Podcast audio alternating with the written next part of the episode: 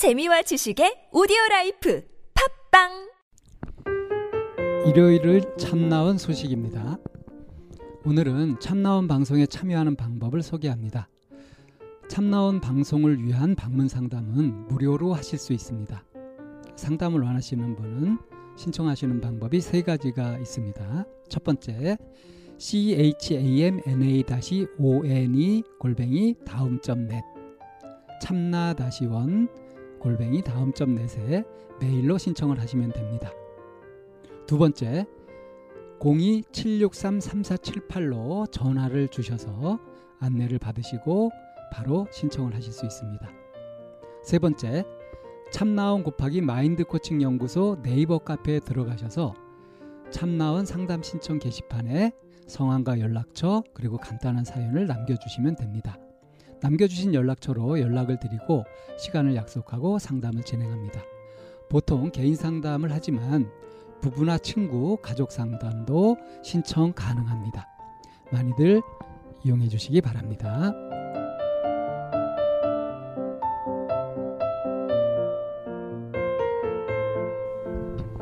네, 안녕하세요. 저희 날씨가 점점 이제 좀 풀릴 기미가 좀 보이는지 모르겠는데 추운 날 아침에 저희에게 소중한 분이 찾아오셨어요. 안녕하세요. 네, 안녕하세요. 네. 음, 기억나시나요? 네, 저는 선생님들 네. 네 기억이 나고 네. 사실 지금 이제 말씀을 들어보니까 2년 8개월 전인데 제 기억 3년 예. 전. 음. 제 기억에는 네. 한 1, 2년 전 음. 그렇게 오래 걸렸다는 오래 시간이 지났다는 게좀 음. 새롭게 느껴지는 것 같고 한편으로는 되게 길다면 긴 시간인데 어, 그 사이에 뭐가 달라졌나라는 생각을 하니까 좀 약간 좀 착잡한 마음도 예, 드는 것 같아요. 아 이제 이렇게 이해가 되면 뉘신지 이제 이럴 거예요. 네. 예, 뉘세요. 아, 저는 그때 아마 별칭을 내 마음으로 네. 했을 것 같고 그때 고민 주제는 네. 폭식 폭식증까지는 아닌데 음. 한제 기억에 일주일에 한 번, 두 번 정도 예, 술을 마시고 엄청난 양의 음식을 먹고 다음날 좀 후회를 하고 그런 모습이 되게 후회되고 좀 부정적으로 보여서 예, 사연을 올렸었어요. 음, 네. 그러면 이제 그 나눴던 얘기들 중심으로 잠깐 이제 복구하는 시간들 잠깐 가지고 그리고 다시 제가 연락을 드렸을 때아 이제 그걸 수락을 하시면서 어, 요번엔 가서 그럼 어떤 얘기를 좀 나눌까 이제 이런 얘기도 좀 있으실 것 같은데 그 동안의 근황이나 이제 이런 부분들 얘기를 좀 한번 해보실까요? 음, 아, 아까도 좀 말씀드렸지만 지금 2년 8개월 정도 지났는데 그때 고민했던 내용이 크게 달라지진 않은 것 같아요. 그러니까 그때 말미에 제가 두 가지 마음이 싸운다. 한 가지는 극도로 저를 절제하는 마음과 하나는 그것을 약간 반항하는 마음. 근데 마지막에 스님들께서 사실 그 두 가지 마음이 모두 나라고 결론을 내려주셨고 그게 저한테 굉장히 새로웠었어요.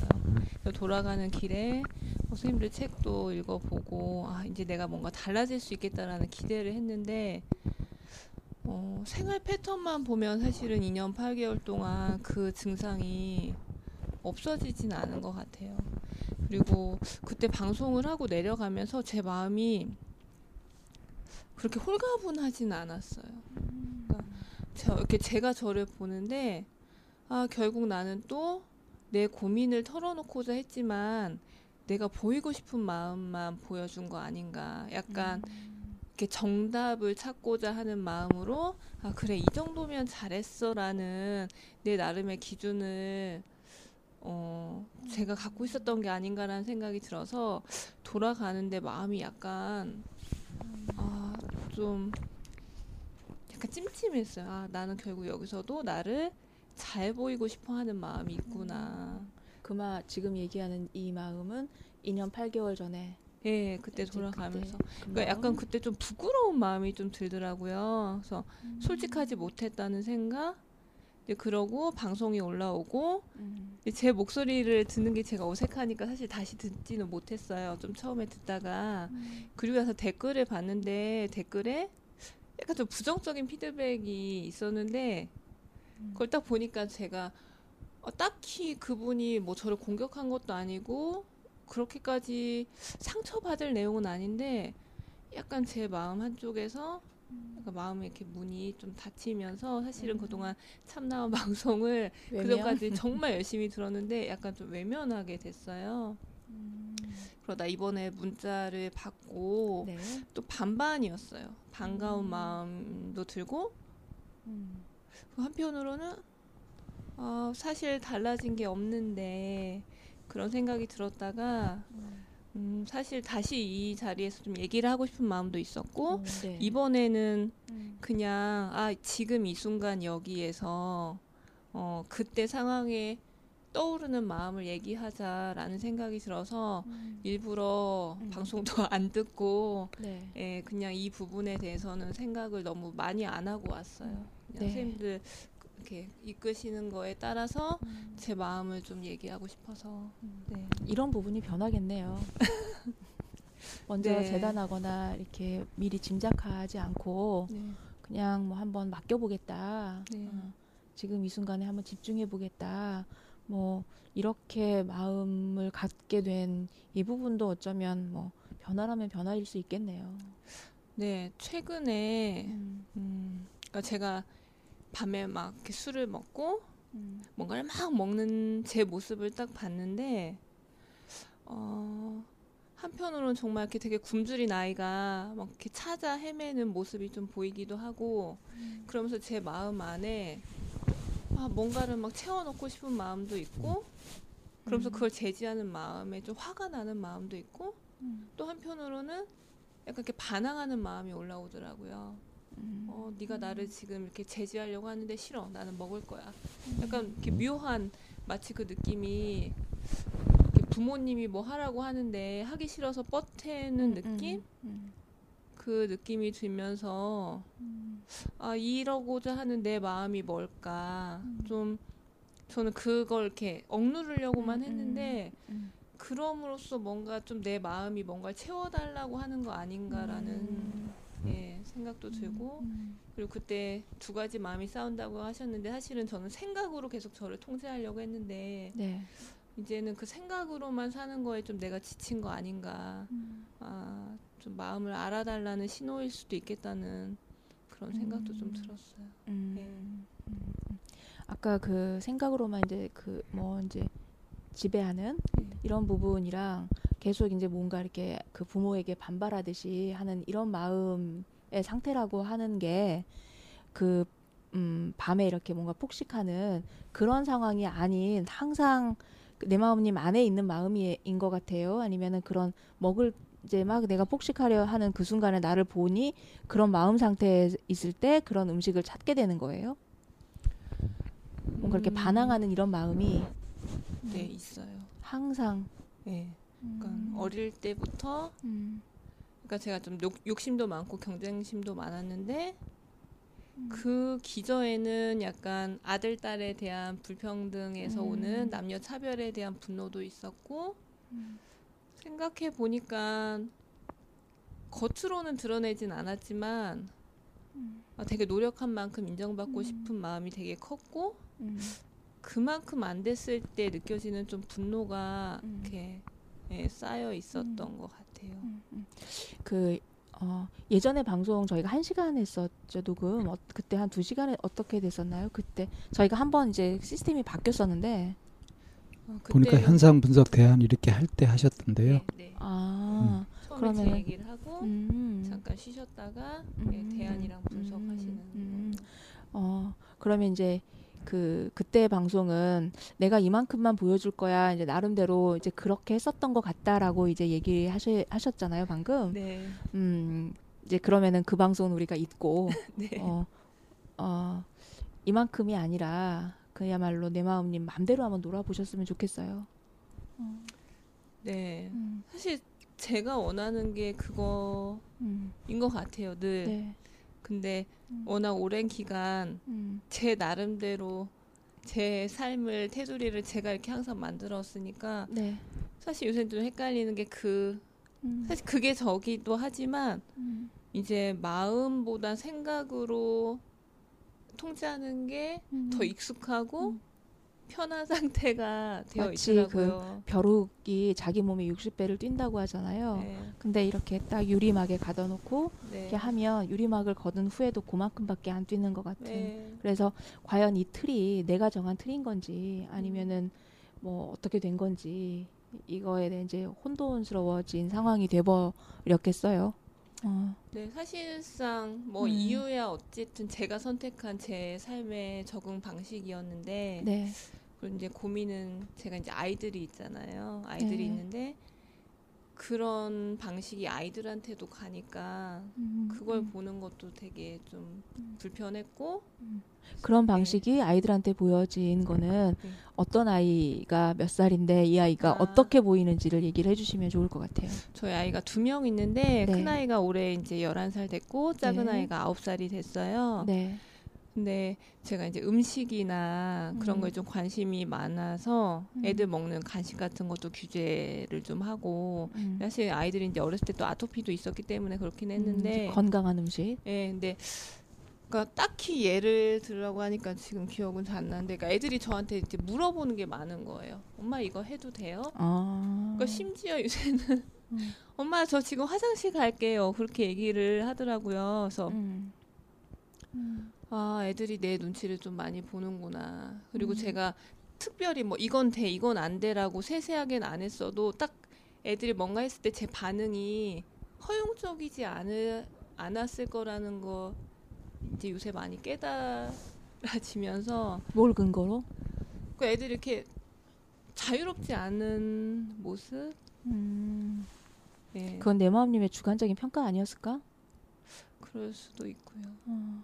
음. 음. 그러니까 어떤 이럴 거야라고 하게 보면 음. 보여지는 어떤 행동의 사인들이 다 음. 그런 식으로 해석을 할 수도 있으니까 음. 제 스스로 네. 그런 자격지심 을 네, 네. 갖고 있기 때문에 네. 그리고 이제 네. 그 열한 살 정도 된 학령기 아동들한테 일반적으로 보이는 패턴이에요. 엄마 화장실 가도 돼요, 이, 게 아, 왜냐하면 그래요? 하루에 한 삼분의일을 학교에서 머물러 있고 아. 학교나 아니면 학원이고 그리고 네. 뭔가 자기 행동을 하려면 허락을 맡아야 되잖아요. 그 교실 안에서 장한테. 아. 그냥 화장실 가면 혼나잖아요. 네. 선생님 화장실 갔다 와도 돼요? 아. 화장실 이렇게 하기 때문에 그게 습관화되어서 집에서도 그냥 이제 이렇게 하는데 화장실 가도 가도 돼요라고 이제 했을 때 네. 엄마가 그때 안 된다고 하진 않잖아요. 네. 그리고 네. 아이 입장에서도 엄마의 허락이 떨어질 때까지 기다리면서 화장실 안 가지는 않잖아요. 때 네, 그냥 제가 화장실 가는 것까지 음. 엄마한테 얘기 안 해도 돼. 그냥 그렇게 하면. 음. 저는 그게 그 부분은 전혀 생각을 못 하고 네. 아 내가 이렇게까지 애들 네, 하나 그러니까. 통제했나 그 어. 생각을 예, 했어요. 예, 예. 그러니까 자기 자신의 그 틀부터 자꾸 점검을 하는 걸로 가버리니 내 마음님이 참 안 자유롭겠어요. 음. 그러니까 아이들은 그렇지 않은데 네. 제 스스로 네, 네, 저를 계속 판단한다는. 네, 네. 그럴 수도 있겠다는 얘기예요. 요 사례를 가지고 해석하 우리가 참나원에서나 상담에서 가장 많이 보여주는 거는 해석의 틀이라고 생각하거든요. 음. 그걸 이런 식으로도 해석해 볼 수있지않아요 이런 관점으로도 볼 수 있지 않아요? 라고 하는 거를 제공하는데 아이들이 보인 그 태도는 뭐 엄마를 눈치 보는 것도 있을 수 있고 또 한 경우는 그렇게 그 뭐 이제 그 습관화되어 있으니까 근데 문제는 거기에서 엄마 저 화장실 가도 돼요라고 하면서 엄마의 허락이 떨어질 때까지 오줌 마려운 걸 참으면서 이제 하고 있다면 이거는 정말 눈치 보는 거 맞죠. 근데 곰곰이 생각해 보면 가도 돼요라고 하는 말과 동시에 엄마의 허락하고는 상관없이 화장실은 가잖아. 네. 어. 음. 네, 맞아요. 네, 이제 이렇게 보면은 큰 굳이 눈치는 아니지 않고 입에 밴 습관 같은 게 아닐까 이제 이런 해석의 음. 관점을 보여드리는 거예요. 그 말씀을 듣고 보니까 또 역으로 음. 제가 또 음. 네, 좋은 엄마여야 된다는 그 틀을 네. 좀 강하게 갖고 있었던 것 같다는 생각이 음. 들고 뭐 좋은 엄마 좋아요 좋은 엄마여야지 네. 그럼 이제 그 좋은 엄마라고 하는 그 기준을 음. 건강하고 잘 세우면 좋은데 음. 이래야만 해 저래야만 해라고 하는 내가 아직 미처 다 보지 못한 세상의 기준으로만 이 좋은 엄마의 틀을 갖고 있다면 그거는 이제 다시 점검하고 깰 건 깨봐야 되겠죠. 음, 음. 네. 사실 제가 많이 듣는 말 중에 하나도 네, 네. 기대 수준을 너무 높게 잡고 누구한테 들어요 그 얘기를? 친구들이나 이제 주변에서 너 그 정도면 잘하는 거다 그런 얘기 를 들었을 때 음. 저는 이제 납득이 안 되는 거예요. 음. 왜냐하면 이렇게 육아서 같은 거를 보면 모든 것은 책으로 배웠다. 네, 그러니까 저는 정말 제 인생의 가장 큰 허점 중에 하나가 예, 글로 배운. 음. 그러니까 제 나름대로는 잘 살고자 애쓴 거였는데 저는 정말 어릴 때부터 음. 이렇게 말하면 웃기지만 책으로 다 배운 것 같아요. 음. 왜 이렇게 살아있는 환경이 있잖아요. 이제 그 환경에는 뭐 엄마, 아버지, 할아버지, 뭐 이웃, 이웃 사람, 뭐 이, 런 사람들도 내 살아있는 음. 환경이잖아요. 네. 그런 환경이 보여주는 것들도 있을 텐데 그런 환경보다는 왜 내마음님은 글로 배우셨을까요? 음, 그러니까 저는 네. 부모님의 모습이 좀 적절한 표현인지 모르겠는데 제 성에 안 찼던 것 같아요. 그렇게 평가하고 판단한 게 몇 살이에요? 살부터 그렇게 보였어요? 그러니까 그 전에는 네. 부모님이 마음에 안 든다기보다는 아 내가 부모님한테 의지할 수 없구나라는 걸 깨달은 게제 네. 지금 기억에 한 여덟 살 어. 아홉 살이었던것 같아요. 오. 어. 왜냐면 하 지금 기억에 제가 여덟 살에 이제 학교를 입학했는데 네. 그때 막내 동생이 다섯 살이었어요 네. 그러니까 여동생, 남동생은 좀 어리고 그리고 엄마가 결혼을 좀 일찍 하신 편이어서 음. 제 기억에는 엄마가 좀 힘들어하는 모습이었어요. 그러니까 음. 동생들 이렇게 챙기고 하는 게 그러니까 육아와 살림 예, 이런 부분. 예.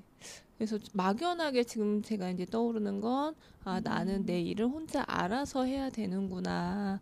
를한 음. 그때쯤에 그냥 어렴풋이 깨달은 것 같아요. 엄마가 어떻게 하셨길래 그거를 힘들어 하시는 거로 해석을 하셨을까요? 그까 어. 아, 짜증을 막 냈어요? 예, 좀 그러셨을 것 같아요. 그러니까 지금 정확한 음. 상황이나 모습은 생각이 안 나는데, 음. 그러니까 그게 생각이 나요. 제가 스스로 아 내일은 내가 알아서 해야 되는구나를 음. 깨달았고 음. 어른들이 보면 저는 좀 약간 빠른 아이. 어. 그러니까 그냥 옆에 언니 예, 유치원 가니까 따라가고 싶어서 엄마한테 나 유치원 보내줘.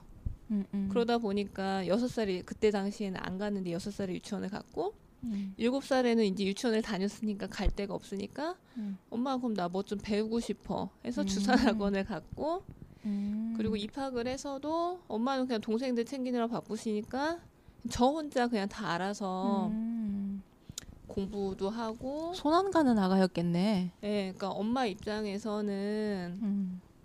되게 좋았다고 하시더라고요. 특히 아빠는 그런 저를 되게 자랑스러워. 예, 자랑을 많이 하셨어요. 근데 그게 음. 이제 저를 거꾸로 피드백이 돼서 아 나는 이렇게 아. 내가 내 아. 일을 하면 알아서 음. 할때 칭찬을 받는구나 음. 하면서 그리고 이제 제가 봤을 때 어느 순간 부모님이 저를 도와줄 수 없다는 생각이 또 드니까 공부법도 제가 책 찾아서 막 보면서 음. 하고 음. 그리고 그 음. 뒤엔 사실은 삶에 대한 불안이 좀 높았어요. 그러니까 지금 음. 생각해 보면 음. 나는 되게 잘 살고 싶은데 어, 어, 부모님 들으면 서운하시겠지만 부모님이 내 삶의 테두리가 될 수 없다는 생각이 들었고 음. 그러면 내가 내 살 길을 찾아야 했고 근데 그걸 물어볼 언니나 오빠가 없었고 어쩌면 부모님한테 도움을 요청을 했으면 도움을 받았을 수도 있는데 음. 제가 어렸을 때 생각한 거는 왠지 모르지만 부모님께 도움을 요청하면 안 될 것 같았고 음. 그리고 혼자 알아서 할 때 칭찬을 받았고 그러다 음. 보니까 그 뒤로는 책으로 공부 방법 찾아서 공부하고 마음이 힘들면 그걸 해결할 수 있는 책을 또 찾았고 음. 아이 낳을 때도 뭐 임신 과정부터 출산 과정, 모유 수유까지 다 또 책으로 보고 예. 그러니 예, 항상 책을 찾아가면서 아니면 이제 최근에 이런 뭐 팟캐스트를 찾아 듣는다던가 음. 그런 식으로 음. 살아서 그러니까 중학교 때 선생님이 저한테 참 너는 교과서 같은 아이라고 음. 그러니까 그때는 그게 굉장히 저에 대한 신뢰를 표현하는 긍정적인 표현이었는데 지금 잠깐 이렇게 뒤돌아 생각하면 참 저 혼자 이렇게 애쓰면서 아둥바둥 살았다는 생각이 들어서 참 외로, 외로우셨겠어요. 네, 그러니까 그때는 몰랐는데 지금 생각하니까 아, 내가 참 외로웠구나. 음. 아, 사실은 지금도 음. 어떻게 보면 음. 예, 외로운 음. 음. 그래서 사실 처음에는 저는 이 폭식의 원인이 남편이라고도 생각을 했어요. 음, 남편과 충분한 정서적 교류나 그런 음. 게 되지 않기 때문에 내가 그걸 채우기 위해서 먹는 거다. 근데 어느 순간 그게 원인일 수도 있지만 그것도 어쩌면 핑계일 수도 있고 그러니까 아까 처음에 말씀드린 것처럼 내 마음 안에 뭔가가 있는데 그걸 내가 안 봐주고 있는 거 아닌가. 좀 그걸 좀 찾고 싶다. 음. 예, 그 생각이 요즘 많이 들어요. 그러면은 그 폭식을 하는 거는 예. 어느 시점에서부터 어, 본인이 음, 지금 제가 정확하게 기억은 안 나는데요. 한 2013년, 4년? 그때, 그러니까 회사에서 어, 받는 좀 스트레스를 어, 그니까 제가 좀 부자연스러운 것 중에 하나가 감정 표현이 굉장히 좀 부자연스러워요. 음. 제가 느끼기에. 음. 예. 그니까 밖에서는 제가 항상 이렇게 다른 사람들이 봤을 때 흠잡히지 않아야 된다는 생각을 되게 강하게 했던 것 같아요. 그때. 음. 음. 그니까제 나름대로 또 틀을 정하고 실수하지 말아야 되고. 그러니까 그게 그때 되게 강해지면서 역할이 저한테 좀 많이 늘어났잖아요. 딸, 며느리, 엄마, 아내, 뭐 직업.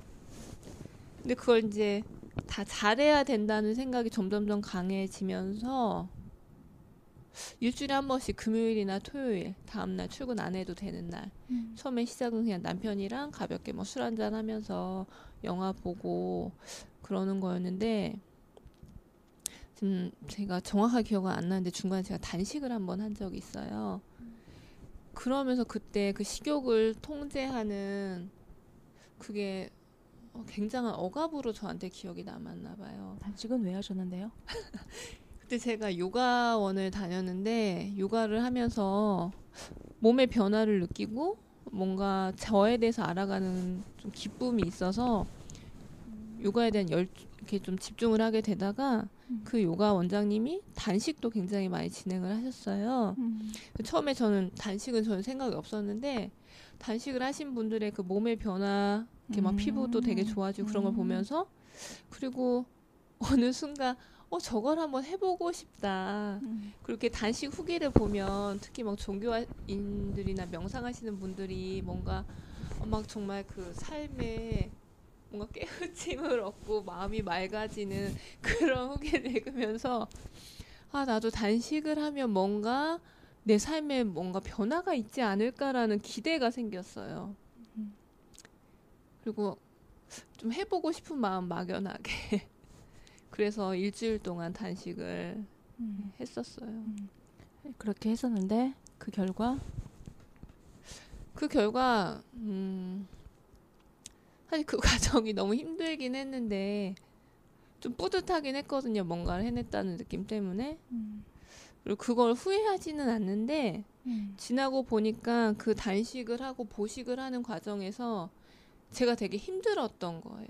음. 당연히 힘든 음. 과정이고. 음. 근데 또 지금 생각해 보니까 아 그래 너 힘들지라는 생각보다는 아니야 이걸 이겨내야 돼 어, 음, 음, 극복해야 돼라는 마음이 좀 있었나 봐요. 음. 있었던 것 같아요. 그러니까 지금 생각해 보니까 또 그때도 저 힘든 제 마음을 좀 알아주지 않은 거에 대한 화난 마음이 마음 한 곳에 남아 있는 것 같다는 생각이 좀 최근 들더라고요. 음. 그러니까 그때 좀 음식에 대해 더 집착하고 음.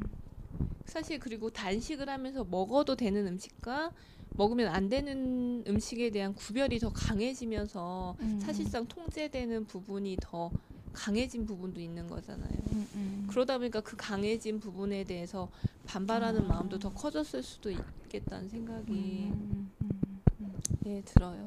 왜냐면 제가 술을 먹고 찾는 음식들이 평소에 제가 뭐 이렇게 좋다고 생각하는 야채가 아니라 평소에 금기시하는 과자를 음. 굉장히 많이 먹거든요. 음. 그런 거 보면 음. 통제하는 힘이 커질수록 음. 그에 대해서 반발하는 마음이 점점 커진다는 거를 음. 최근에 예. 억압이 또 다른 억압으로 예. 깨닫고 그러면서 이제 저에 대한 질문이 또 오더라고요. 음. 너는 왜 네가 즐거움을 찾고 이렇게 음. 달콤하고 음. 그런 먹는 즐거움에 대해서 음. 왜 스스로 내가 그거를 통제할까? 그렇지. 왜그 부분에 대해서 허용을 못 해주고 있나? 네. 음. 그러니까 사실 여자들이 뭐 굉장히 단 케이크와 막 그런 걸먹으면 행복해하면서 뭔가 만족을 느끼는 부분이 있는데 네. 저는 스스로 저한테 그런 부분을 잘 허용을 안 하는 것 같고 음. 가끔 단 음식을 먹고 음. 나면 예, 오히 음, 죄책감. 이 올라오는. 음. 음. 그러니까 나에게 뭔가 즐거움이나 여유나 뭐 그런 부분에 대해서 그런 쪽에 감정이 생기거나 하는 영역을 스스로에게 허락해주지 않는 것 같은. 네. 음. 그러 그러니까 사실상 제가 저한테 굉장히 좀 어떤 음. 면에서는 가혹한. 음, 음. 근데 사실 이게, 또 자기 연민인 것 같아서 좀 조심스럽긴 한데 참 제가 저를 괴롭히고 있고 음. 그러다 보니까 음. 삶을 즐기는 다른 사람에 대해서 제가 약간 질투하는 에, 음. 예, 예. 대표적인 에. 사람이 저희 남편이거든요. 저희 남편 굉장히 느긋하고. 예, 음, 음. 걱정도 별로 없고. 음, 음, 근데 어느 순간 그런 남편을 제가 질투하고 있더라고요. 음. 처음에는 질투를 해서 나오는 행동 패턴은요? 화를 내고 음. 구박을 어, 하고 어, 생각이 없냐는 둥. 그 정도까지는 아닌데 제재를 하는 것 같아요. 막 남편이 막 맛있다고 먹으면 체중 조절한다고 하면서 그렇게 먹으면 안 되지 않냐라던가 음, 아니, 그니하게 반응하는. 예, 그러니까 그거를 그러니까 예, 생각해 보니까 음. 남편의 그런 욕구를 제가 어 그래 약간 이렇게 반기기보다는 음. 어, 그렇게 자유롭게 표현하는 남편이 사실은 부럽기도 하고. 예, 좀 음. 그러면서 저, 어쨌든 여자들이 좀 살림도 많이 하고 하니까 음. 그건 참 이렇게 논리적으로 맞지 않는데 음. 남편의 욕구나 그런 걸 있는 그대로 음. 반갑게 받아주진 못했던 것 음. 같아요. 그러니까 그런 마음 상태에 있으니까 아이들도 엄마라기보다 감시자라는 느낌을 좀 받을 수 있겠네요. 네.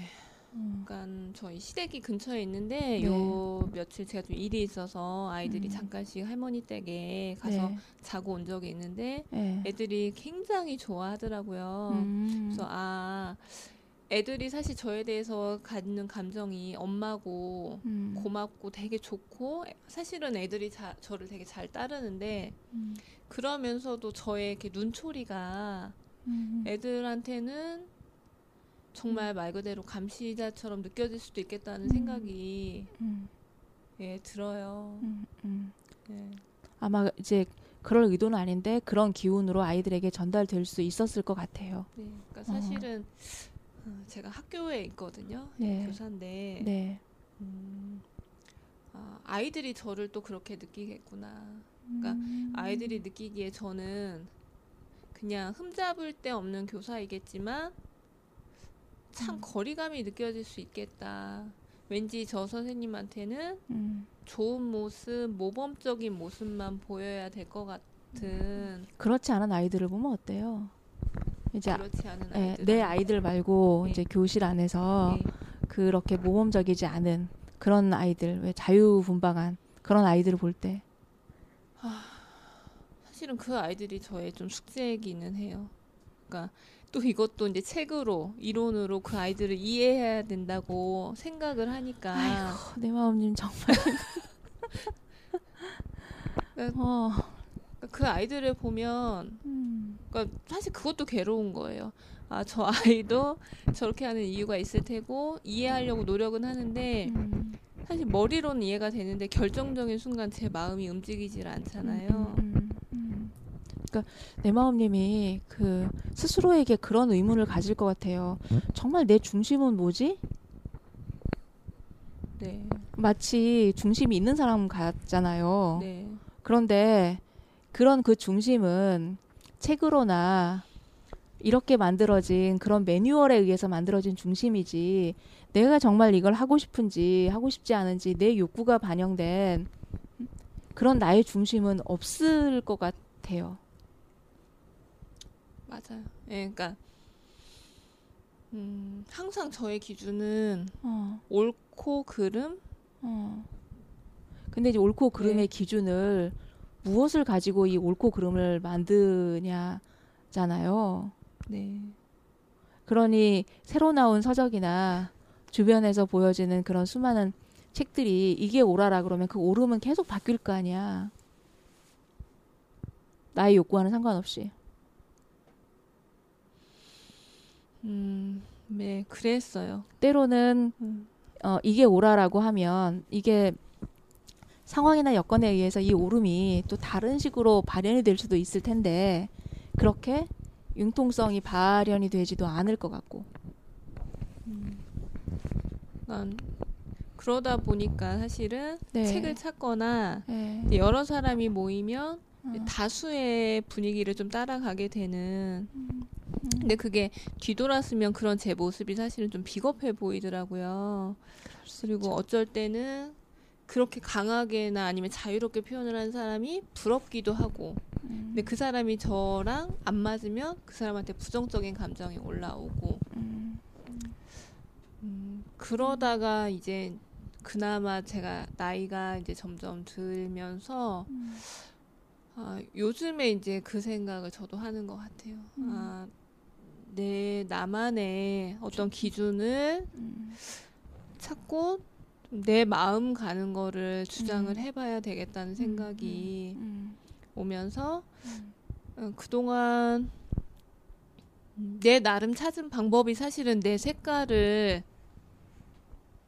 없앴던 것 같아요. 물론 그것도 사실은 저이긴 하지만. 에, 에, 에. 그래서 요새는 어, 어. 아, 좀 내가 힘을 갖고 싶다는 생각. 그러니까 음, 사실은 음. 어렸을 때부터 굉장히 어른스러운 아이였지만 사실상 그 어른스러운 아이는 누군가 인정이 없으면 살 수 없는 정말 너무나 약한 아이였거든요. 그렇죠. 음. 그렇기 때문에 사실 제가 제 나름대로 살려고 애썼던 것 중에 하나는 항상 인정받기 위해서 살았었고 그리고 교사로서도 사실은 제가 실수하지 않아, 않으려고 노력했던 것 중에 하나는 학생으로부터 인정받고 싶었고, 그러니까 손가락질 받기 싫었던 것 같아요. 음. 그리고 같은 동료 교사나 관리자한테도 어떤 지적을 받기 싫었던 것 같고, 음. 사실은 두려움에 의해서 저를 계속 음. 통제하고 있었던. 음. 근데 그러다 보니까 저를 솔직하게 표현도 못하고, 뒤돌았으면 그런 제가 좀 비겁해 보이고. 그래서, 그래서 누군가의 충고나 제안이 내 마음님한테는 지적이나 비난으로 들리는. 그러니까 제가 인정한 사람한테 네. 듣는 거는 괜찮은데. 네, 그러니까 방송 같은 것도 어 이거 괜찮네 하면 이제 그 사람 걸 들으면서 아 그래 맞아 맞아 맞아 하고 그렇지 않은 사람의 얘기는 또 굉장히 음. 무시하고. 그래서 음. 예전에 저 아는 친구가 저한테 한번 화를 내면서 너는 내 말을 안 듣는다 그러더라고요. 속상하지. 그때는 이게 뭔 네, 소리인가? 뭔 소리인가 그랬는데 지나고 보니까 네. 저는 한편으로 굉장히 고집이 센 사람인 거예요. 네. 제가 인정하는 말만 듣고 음. 인정한 사람, 인정한 책으로만 음. 예, 다가서려고 했으니까. 음. 그러면서 이제 스스로 하나 아, 참 외롭다. 주변 사람들이 어떤 면에서는 네. 콜을 하는 거잖아요 내 마음님한테. 네. 그나 너랑 친해지고 싶어 아니면 뭔가 이렇게 얘기를 하고 있는데 나는 내가 인정한 사람이나 내가 인정한 책의 말만 자꾸 들으면서 음. 그 얘기를 귀담아 듣고 하다 보니 내 주변의 얘기는 하나도 나한테 들리지 않으니까 난 왜 이렇게 혼자지? 이런 생각에 고리 속에 빠질 수 있을 것 같아요. 음, 그러니까 거기에 대해서 사실 제가 요새 좀 두 가지 생각이 드는 게 네. 음.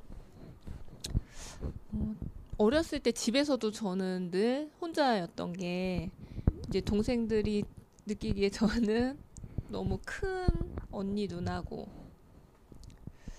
그리고 학교에선 사실은 애들하고 지내는 게 약간 부자연스러운 면도 있고 그렇다고 왕따거나 뭐 초등학, 초등학생 네, 초등학교 중학교 고등학교를 떠올리면 음. 재미가 없죠 애들이랑 어울리는 게. 네, 재미 없었어요. 음. 아 지금 교사로서 있는 곳이 초등 교사. 지금 고등학교. 고등학교 교사. 네. 음.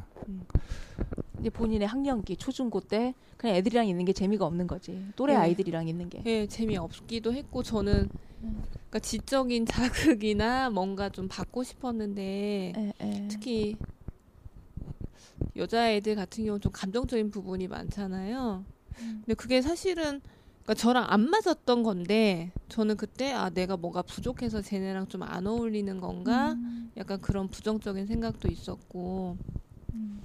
그러니까 지금 지나고 보면 그러니까 두 가지 마음이 드는 게 음. 한편으로는 그래 내가 좀 외로웠고 그게 다른 사람한테 내가 마음을 마음의 문을 닫아서 음, 일 수도 있지만 또 한편으로는 나라는 사람의 성향 자체가 어찌 보면 약간 좀책 보는 것도 좋아하고 음. 그냥 생각하는 거 음. 좋아하고 음. 그러면서 약간 뭐 여성성보다는 약간의 남성성이 중성. 예 그런데 오히려 다른 사람들의 기준 여고생이라면 음 이래야 되고 음그 음, 음. 부류에 그니까 주류에 어울리지 못하는 저를 음, 음. 또 제가 약간 쥐어박듯이 예, 인정하지 못한 음, 건 아닌가 왜냐면 이렇게 동네 엄마 사실은 제가 좋아하는 모임이 있고 그렇지 않은 모임이 있는데 네. 어떤 사람들과 모이면 제가 좀 더 편하고 모이 이렇게 헤어지고 나면 좀 더 기분이 좋은데 네네. 네. 어떤 모임은 아, 되게 좀 소모되는 느낌이 네, 네. 드는데 네네. 그 소모되는 모임에서조차 내가 잘 적응해야 된다고 생각을 한건 음, 음, 음. 아닌가. 아까 두 예. 가지로 네. 해석해 볼 수 있겠다라고 이제 했잖아요. 네. 그런데 전자 말고 후자로 해석이 됐을 때 그때 마음은 어떻든가요? 그러니까 내가 그 사람 나 근데 나 원래 성향이 그럴 수 있는데 네. 뭐 어, 그렇게 해석이 됐을 때. 음.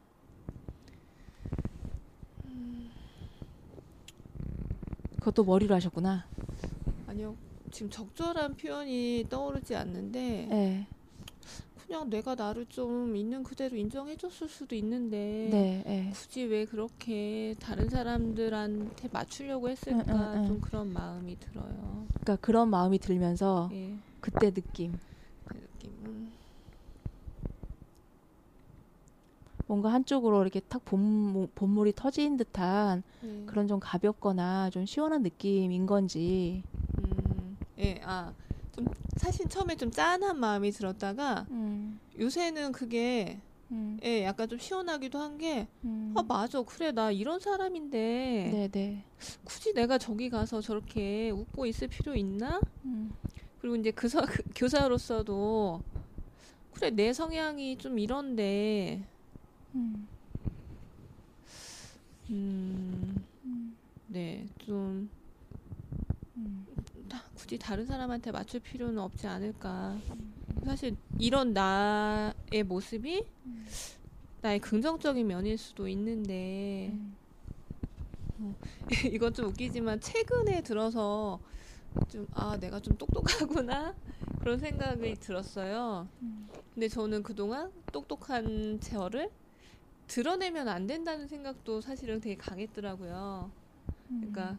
참 모순적이지만 인정받고 싶은 욕구가 굉장히 강하면서도 이건 드러나면 안 돼. 어 이런 나의 내가 능력 있는 거를 음. 좀 내가 이렇게 뿌듯해하고 그런 모습을 드러내면 아 상대가 좀 재수 없어 하지 않을까? 음, 음, 네, 네. 좀 그런 마음도 있었던 음. 예 있었어요.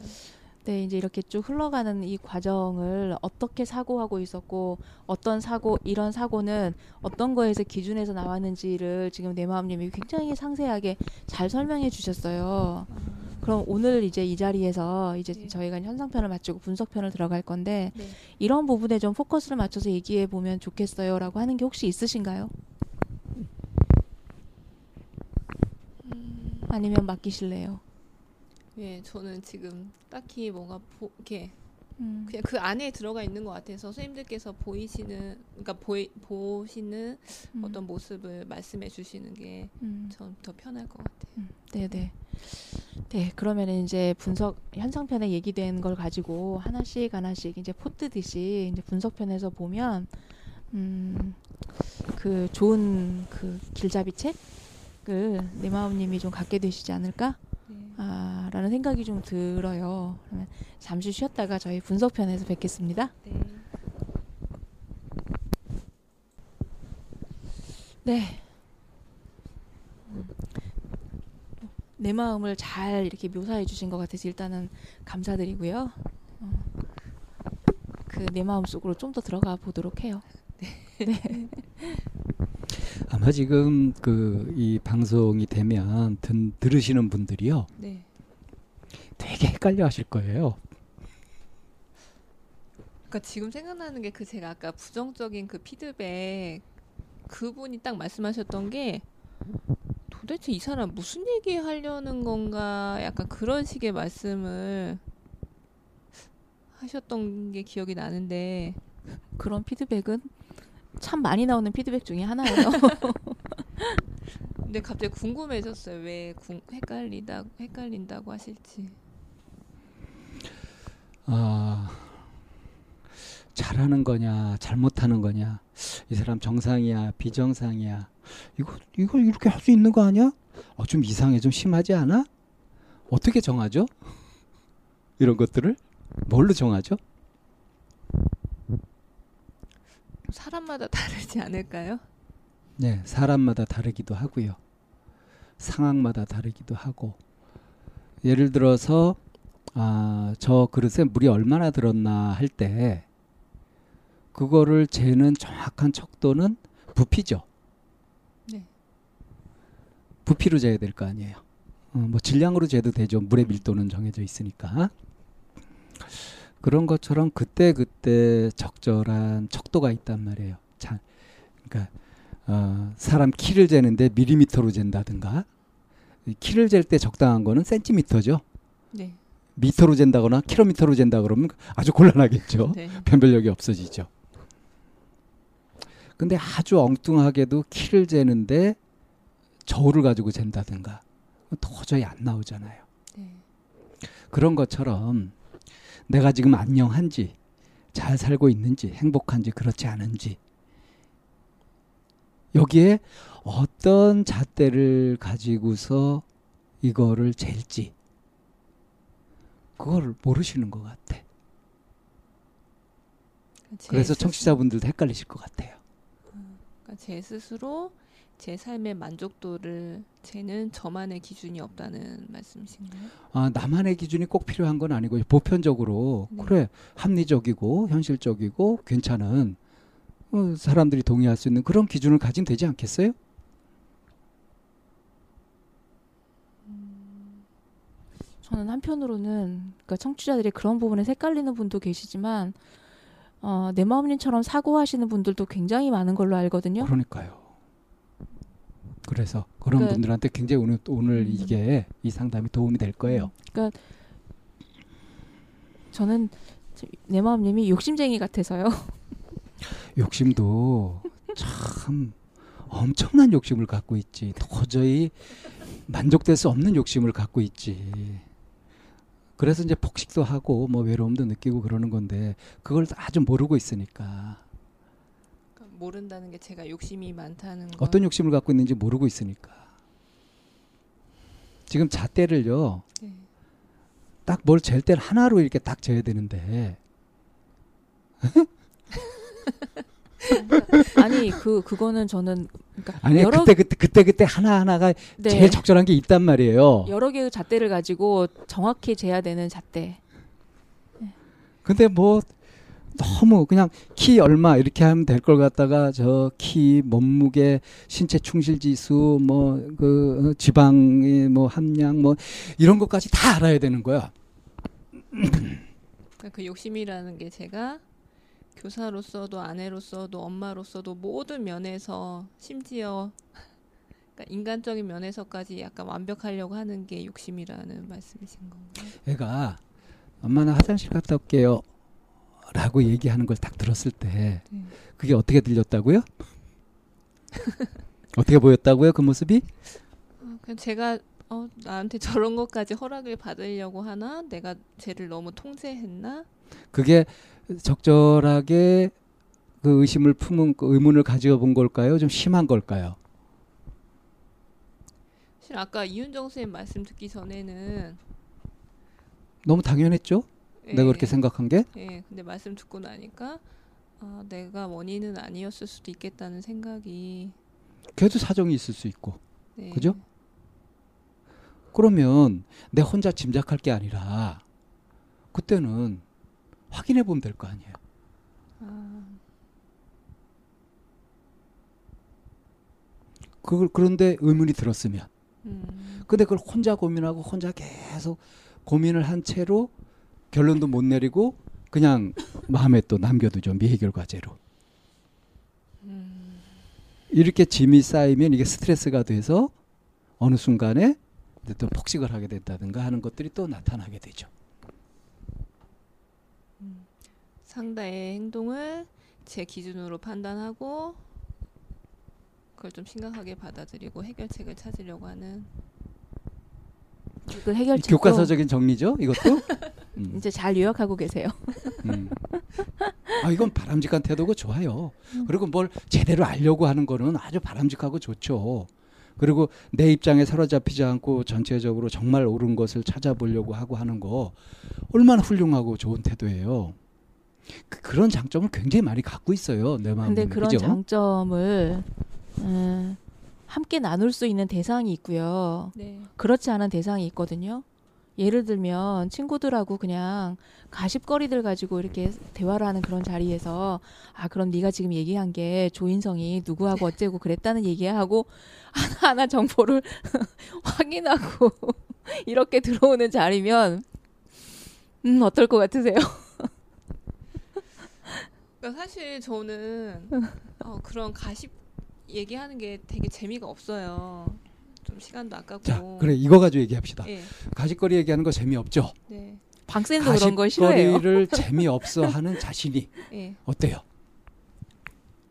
사실... 이건 무슨 문제가 있는 것 같아요? 뭐 그렇죠. 당연한 거지.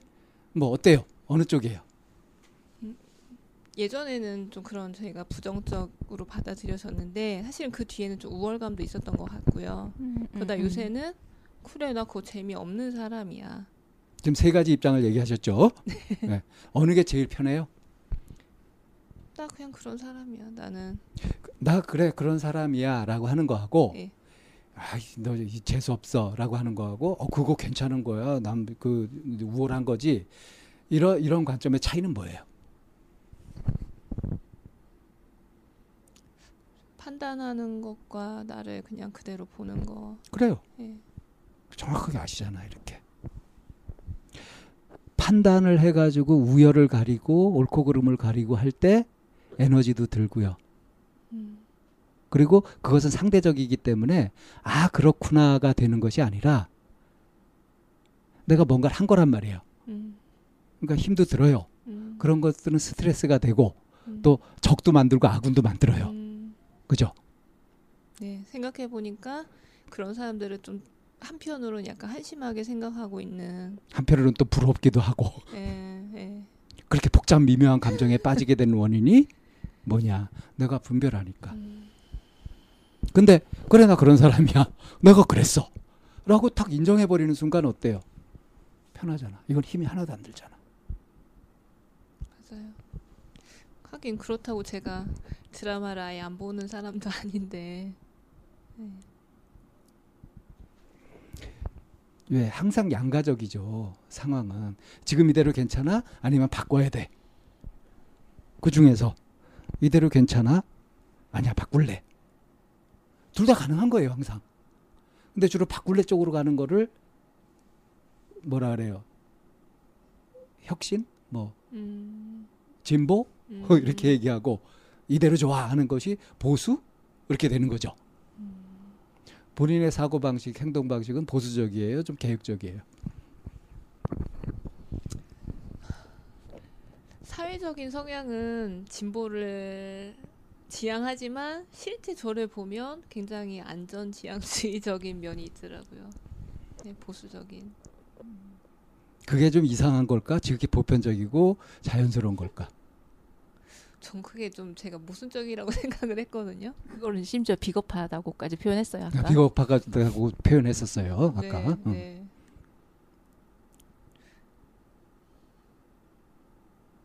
그래도 되나요? 여기에서 진짜 중요한 질문 하나 드려볼게요. 이거 네. 굉장히 어려운 문제인데 맞출 수 있을지 모르겠어. 답이 있는 거거든요. 네. 아, 왜 이렇게 지금 몸을 막 구르면서 얘기를 하세요? 그, 내마님이 네. 하고 있는 이 고민 있잖아요. 지금 막 얘기했던 요 고민 이런 고민은 어, 그러니까 사회적으로는 좀 진보적이고 생활상에서 보수적인 면이 있고 막 이거는 지금 이 쌤이나 방 쌤이나 어, 아, 이두 사람은 이런 성향이 있을까요 없을까요? 있을 것 같아요. 어느 정도 있을 것 같아요. 음, 좀 마음 강하실 것 같아요. 뭘 보고 그렇게 판단했어요? 갑자기 느낌에 그냥 이렇게 사회적으로 어쨌든 진보 쪽 말씀을 많이 내시는 분들이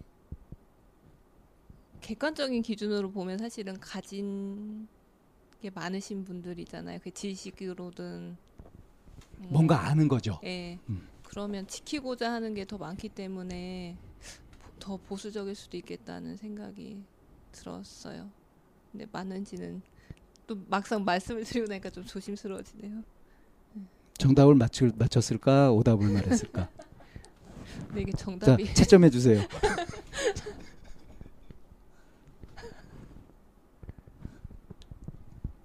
크로스 체크도 할 거니까 채점해 주세요. 저는 보수도 진보도 아니거든요. 그냥 항상 이렇게 방송에서 얘기하는 가장 큰 것 중에 하나가 나는 아는 만큼만 합니다예요. 모르고 있는 영역에 대해서 는 얘기할 수 없고 내가 아는 것까지만 합니다. 아, 아는 만큼만 행하고 아는 만큼 행동으로 보이려고 애쓰고 내가 하고 있는 만큼만 합니다. 예, 그러니까 나는 보수도 아니고 진보도 아니라고 생각해요. 음. 내가 옳다라고 지키고 있는 게 어느 순간 아니라고 하면 한번 버려야지 어쩌겠어요. 그래서 굳이 보수다 진보다 이렇게 얘기할 수 없을 것 같은데 선생님 어떠신지요? 제가 보기에는 이쌤도 내 맘님하고 똑같거든요. 생각이 굉장히 진보적인데 막상 행동이나 이런 것들을 보면은 이 지킬 거 지키고 이런 것들 굉장히 잘 간수해 나가요. 그러니까 보수적인 면에서 진보적인 면에서 둘 다 손색이 없어요. 근데 난 보수도 진보도 아니다 이런 얘기도 그러니까 맞는 거죠. 그럼 어떤 면에서 내 마음님하고 똑같다는 거예요? 그러면 다 똑같아요. 사실 내 마음님도 사는 게 잘 살고 있으면서. 네. 네. 음. 그러면서 이제 자기를 볼 때 그 잣대는 네. 아주 엄청난 잣대를 갖다가 돼서 늘 이제 반성거리를 찾아야 하고 문제점을 찾아야 하죠. 음. 그러니까 그 비겁하다라고 생각하는 게 지식인으로서 가장 진보적인 표현인 것 같아요. 근데 저는 사실 제 나름대로는 좀 심각한 고민인 게 정말 네. 학교에서 보면 계속 하루 종일 잠만 자는 아이들 있잖아요. 네. 사실은 되게 안타까워요. 도와주고 싶고. 음. 근데 막상 그 아이들하고 얘기를 했을 때그 정말 이렇게 근본적인 아, 벽이라고 해야 되나요? 저는 되게 노력하며 살아온 스타일이고 음. 그 아이는 원인은 사실 다르지만 굉장히 무기력한 상태고 어떤 면에서 굉장히 불성실하고 나태한 그러니까 그 아이가 뭔가 변하려는 의지가 있을 때는 그나마 제가 같이 잘 되는데 그 아이가 계속 정말 이렇게 어, 뭐 지각을 한다던가 아니면 뭐 청소도 정말 안 하고 맨날 그게 이렇게 좀 어떤 기준을 좀 벗어나는 행동을 할 때 어, 제 마음이 싸우는 거야 아, 쟤랑 좀 잘 지내서 쟤를 좀 도와주고 싶은 마음도 있지만 제 마음으로는 걔를 딱 그 받아들이기가 힘든 거예요. 그 아이에게 노크는 해보셨어요? 그러니까 여러 그러니까 뭐 어쨌든 담임으로서 뭐 응, 얘기도 응. 하고 하는데 이제 그거에 대해서 변화가 없을 때. 예, 그리고 이제 결정적으로 이게 합리화가 될지는 모르겠지만 저는 이제 가장 그 아이들 걸리는 게 이제 청소 같은 경우. 다른 애들 청소 열심히 하는데 걔네들은 청소를 안 하고 자고. 그러니까 걔의 상황을 보면 참 힘들고 도와줘야 되는 건 맞는데 다른 아이들한테 피해 주는 걸 보면 사실 좀 밉기도 하고 얄밉기도 하고. 음. 그러다 보니까 지금 또 그것도 같은 문제일 수도 있다는 생각이 드는 게 어떻게요? 그냥 걔가 그런 아이라는 거를 인정을 사실은 제가 못하는 거고 그럼에도 불구하고 인정하지 못한 제 마음을 외면하고 이렇게 해야 된다고 기준에 따라가려고 하다 보니까 거기서 고민이 생기는 건가? 그 영역은 조금 떼놓고 좀 이따 생각하기로 하고요. 네. 진보와 보수에 대한 얘기. 굉장히 이제 복잡한 변수가 많은 얘기라서 네. 어, 당장 음. 다르긴 그렇고 음. 어, 진보냐 보수냐 뭐 이런 거 다 마찬가지예요. 현상 유지냐 바꿀 거냐 이런 것들이 늘 있는 문제거든요. 근데 자기 자신에 대해서 생각할 때는 여태까지 늘 네. 어떤 식으로 생각을 해왔죠? 자신의 어떤 모습을 발견을 했어. 아, 내가 이러고 있구나. 이런 걸 고민하고 있구나. 이런 것들을 발견할 때마다 어떤 관점에서 자기를 보고 있었나요? 진보와 보수. 공감적인 관점을 많이 가지셨는지 비판적인 관점을 많이 가지셨는지. 당연히 비판적인. 네. 책으로 공부하는 사람들의 대부분이 비판적인 관점을 많이 가져요. 네. 그래서 우리가 책은 지혜를 얻기 위해서 보잖아요. 지식을 쌓아가면서 지혜를 얻기 위해서. 그래서 지혜를 비유할 때 칼에 비유하거든요. 아주 잘못된 것을 탁 잘라버리는 아주 날카로운 칼에 비유를 해요. 그래서 어, 책을 많이 보는 사람들이 상당히 비판적인 경향들이 있어요. 그러니까 웬만한 것에 속아 넘어가지 않고 속지 않고 아주 칼같이 생각을 분명히 하는 거지. 그런데 내 마음님은 그렇지도 않죠. 아주 비판적이지도 않죠. 사실 저는 되게 감성적인 부분도 예, 있거든요. 근데 지금 그러니까 저한테 그 비판적이지 않죠라는 그 질문이 어, 지금 좀 헷갈리는 게 yes or no의 대답을 원하신 건지 아니면 네, 다른 대답을 생각하신 질문인지 이해가 잘 안 됐어요. 나는 뭐 저기 그 알고 묻는 거예요. 지금 이 질문을 알고 물었던 거예요. 저 굉장히 사실은 또 비판적인 헷갈리네요. 그 요리사가 요리를 할때 그 생선 요리를 할때 고기 머리를 그냥 칼로 단칼에 탁 잘라버리고 막 이렇게 하잖아요. 얼마나 잔인해요. 훌륭한 요리사가 되려면 잔인할 수도 있어야 되는 거죠. 인정하십니까? 그게 잔인하다. 책을 읽고 네. 아 이게 옳다.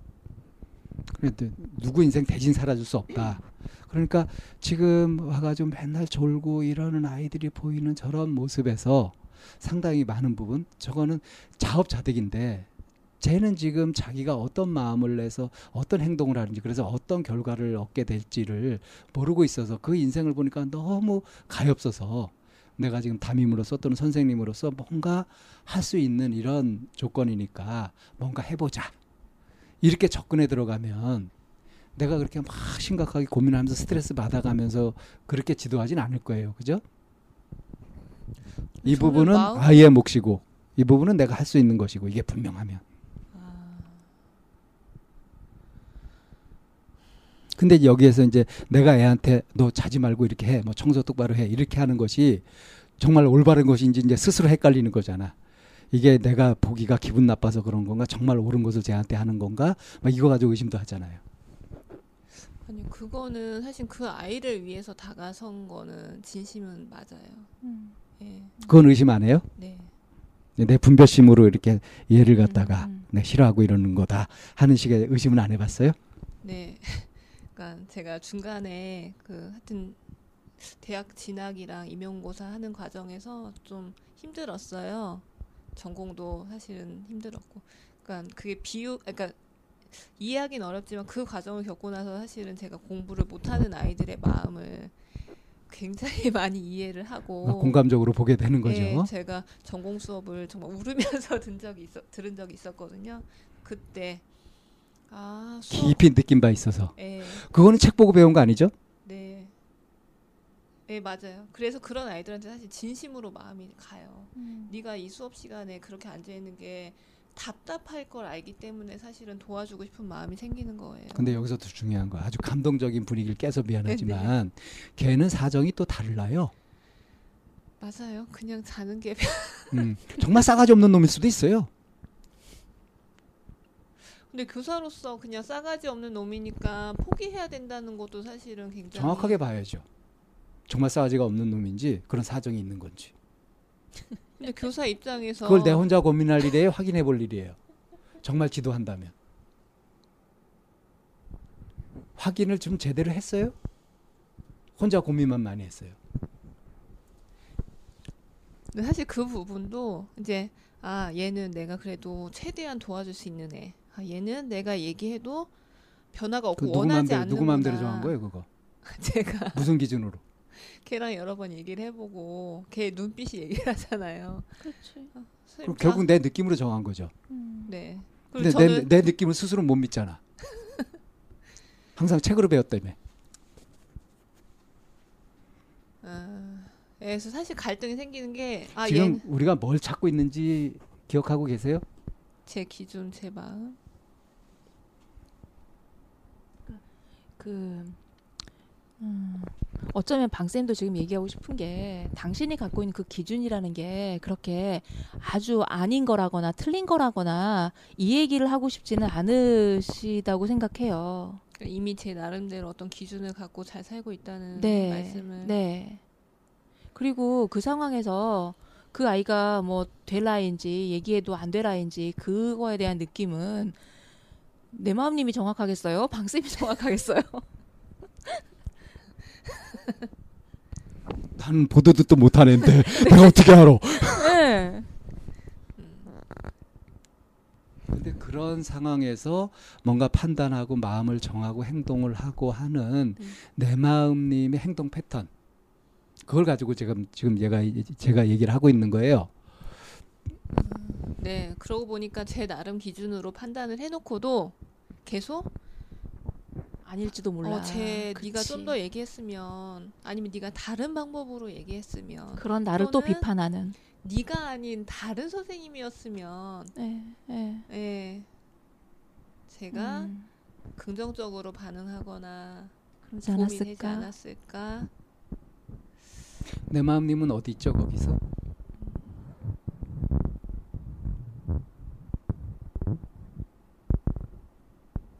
그리고 그 아이는 어디 있죠? 지금 무슨 소리냐면 이 질문이 굉장히 생뚱맞죠. 네. 네가 그렇게 생각하지 않았더라면 좀 다르게 반응했더라면 그리고 그걸 대하고 있는 나 내 마음님도 지금 내 마음이 아니라 다른 선생님이었다면 뭐 이렇게 지금 막 생각을 하잖아요. 음. 응? 여기에 뭐가 실종되고 있냐면은 이 아이와 마주하고 있는 내 마음님 선생님 이 두 사람이 실종되고 있어요. 아까 제가 욕심이 굉장히 많다고 했던 그 말씀이 어, 뭔지 어렴풋이 알 것 같아요. 아 욕심 많은지 모르셨어요? 자 뭐요 뭐요 어렴풋이 어렴풋이라도 한번 얘기해 보세요. 뭐죠?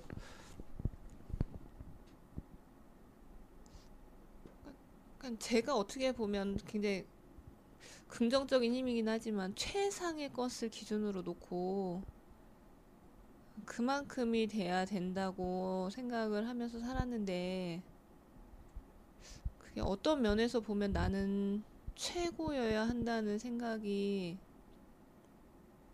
깔려 있는 거 아닌가? 그 생각 때문에 그 생각 때문에 현재 그렇지 못한 나, 그렇지 못한 세상, 그렇지 못한 사람들은 실종되죠. 네.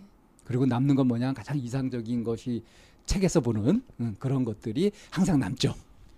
근데 사실은 그 화의 원인이 근본적으로 나를 그대로 인정해주지 않은 엄마 아빠에 대한 화가 예, 있어요. 근데 지금 어떻게 하고 있어요? 근데 그 행동을 저한테 제가 하고 있어요. 그러니까 아 그 부분도 좀 살펴봅시다. 나를 있는 대로 인정해주지 않은 엄마 아빠에 대한 화라고 표현했단 말이에요. 네. 그러면은 엄마 아빠는 한테 뭘 보여줬는데요?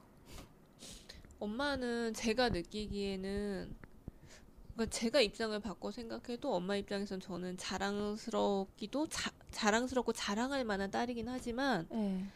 사랑스러운 딸은 아니었을 것 같아요. 좀 버거웠을 것 같아요.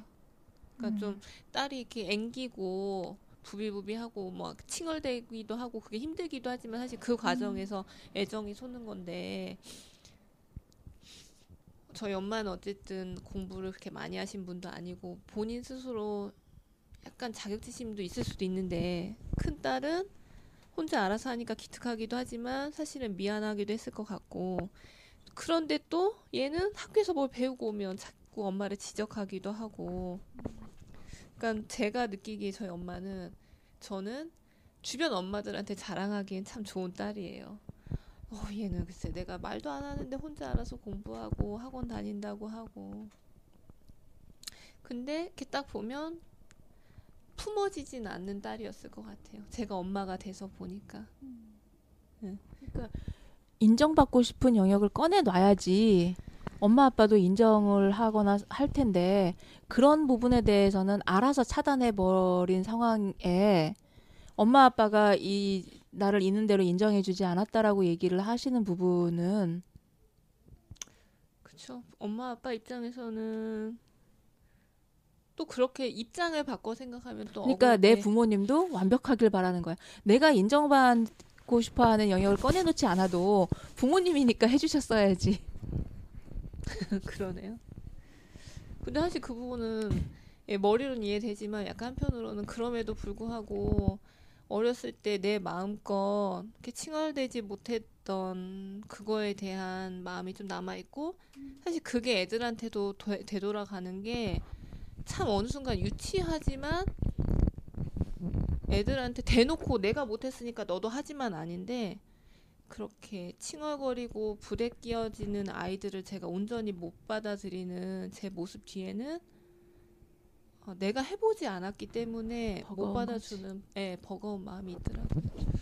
자, 어, 이좀 또 확 깨는 얘기가 될 것 같은데 엄마 아빠가 네. 나를 있는 그대로 인정해주지 않았다. 네. 하는 것은 사실일까요? 아니면은 그 내 마음님이 그렇게 해석하고 생각해 버린 걸까요? 제 해석이지요. 그 이거 이거 생생 생각생각 웃으면서 할 얘기가 아니고요. 네. 진짜 심각하게 봐야 될 문제예요. 그 누구도 나를 있는 그대로 인정해 주지 않았죠. 심지어는 나 자신도. 근데 이거는 사실이 아니에요. 지금 그렇게 생각할 뿐이에요. 사실은 내가 보여준 모습, 내가 한 모습 그것을 주변 사람들은 또 자신의 관점에 맞게 그냥 그대로 보고 그렇게 대하고 했던 것 뿐이에요. 음.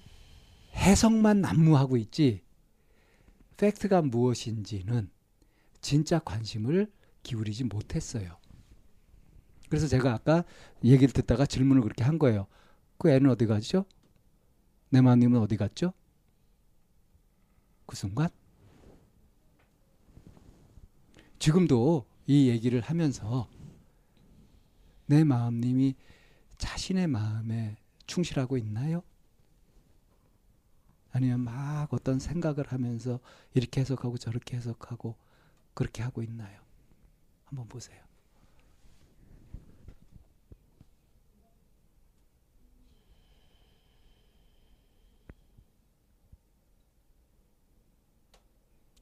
네, 해석을 해석을 하고 있는. 이제 자기를 실종 시키지 마세요. 어렵네요. 아, 지금 실종하는 패턴도 나왔잖아. 지금 이것이 하는 최선, 최상의 것에 맞춰야 되니까. 그래서 아 지금은 내가 아니라 내가 읽었던 그 책에서 그분이라면 뭐 이런 식으로 하면서 현재의 나를 놓쳐버리죠. 무시해버리죠.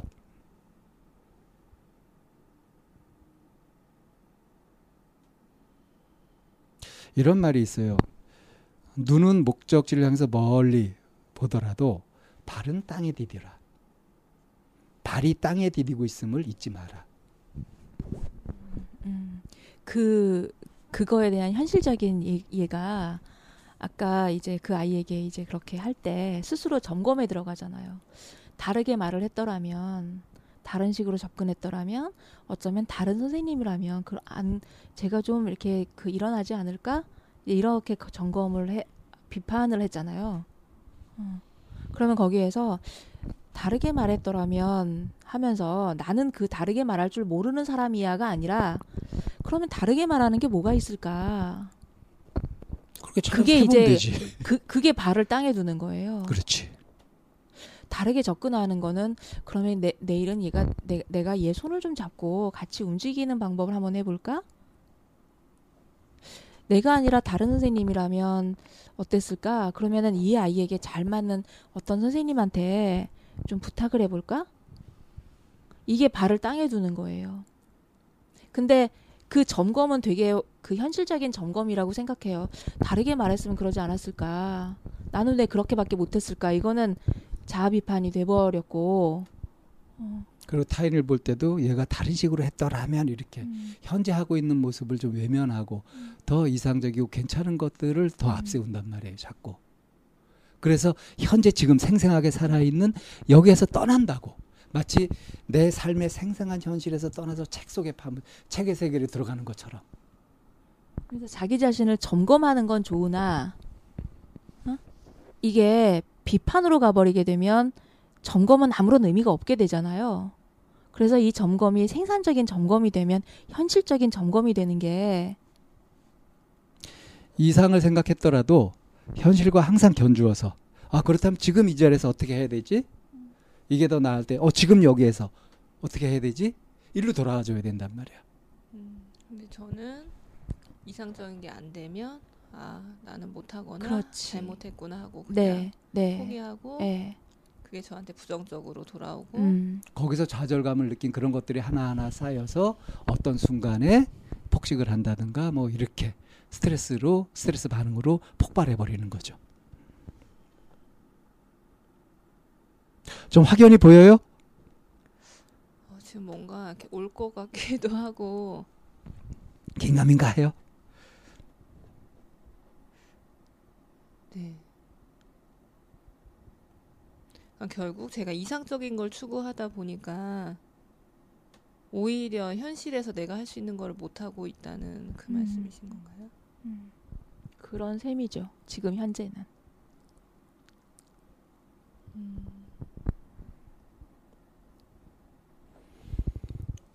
이런 거를 음, 전문 용어로 법집이라 그래요. 법집. 이렇게 이렇게 이게 올바르다, 이게 맞다 하는 것에 집착해서 예. 지금을 놓쳐버리는 거야. 아, 맞아요.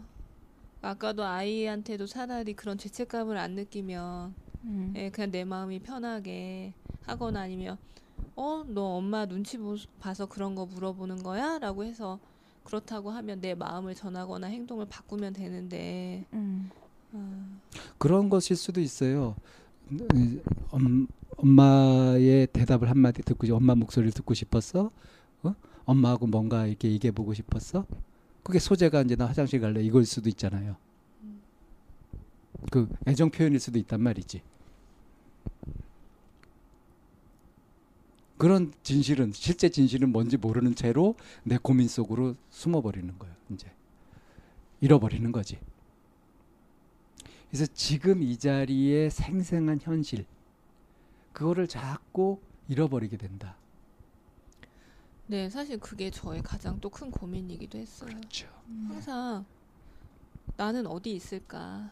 그러니까 누군가에게 보여지고 싶은 나와 그걸 비판하는 나와 엄청 억울한 게 나 정말 열심히 사는데 왜 이렇게 삶의 만족도는 또 낮을까? 그러니까 네. 그내 마음님한테 어떤 정보가 딱 입력이 되면 그 상황에서 그냥 내가 내 마음이 원하는 대로 이렇게 행동을 하면 될걸 내면에서 막 위원회가 열려. 네. 열심히 회의를 회의를 하고 위원회가 열려서 가장 권위 있는 그거를 딱 붙드는 거지.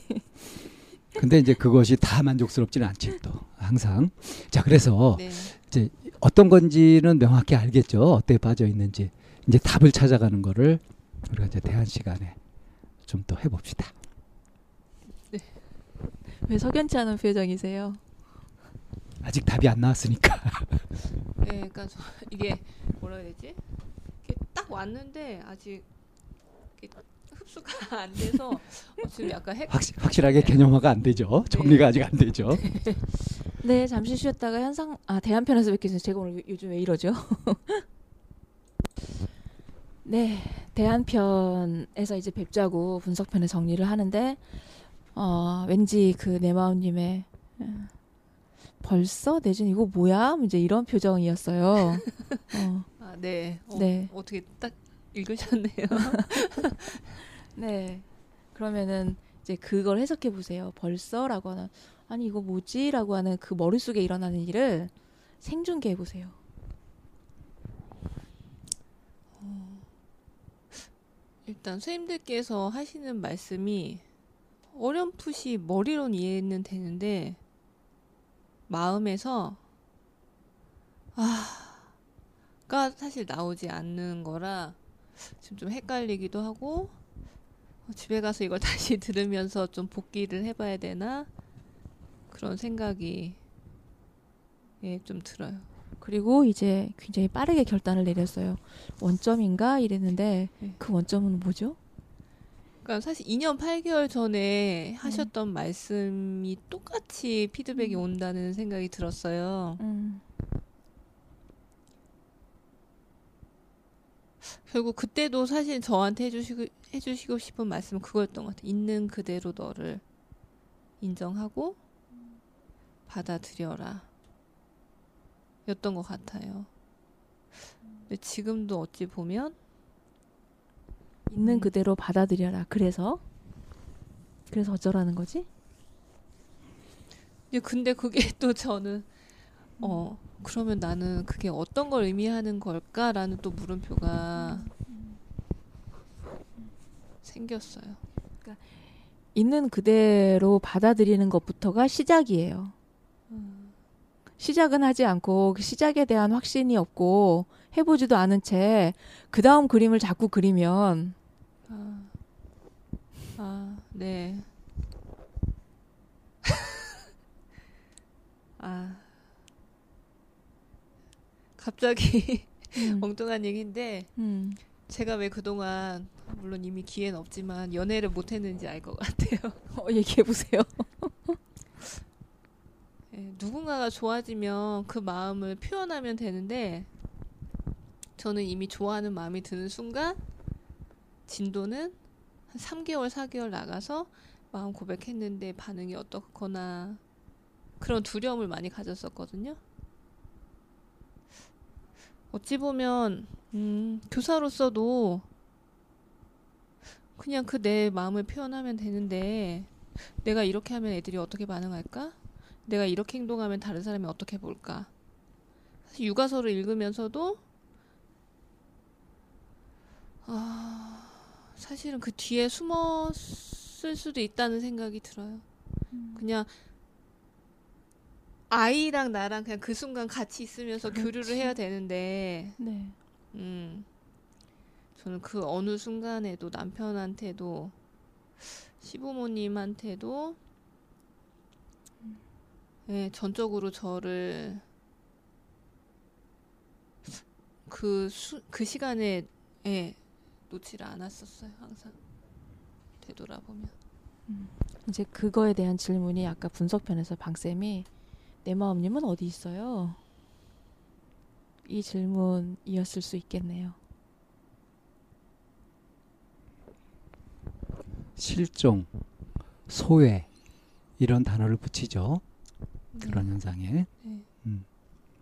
그래서 대한편에서는 그러면 자꾸 내 자신을 실종시키고 스스로 소외되고 하는 이제 그런 패턴이나 그런 사고 방식, 계속 방식 그걸 어떻게 바꿔갈 거냐 이게 이제 관심사가 돼줘야 되는데 네. 아직 그 부분이 충분히 정리가 안 되셨나 봐 이해가 아직 덜 되셨나 봐. 음, 지금 얘기하면서 어, 이제 이해가 됐어요.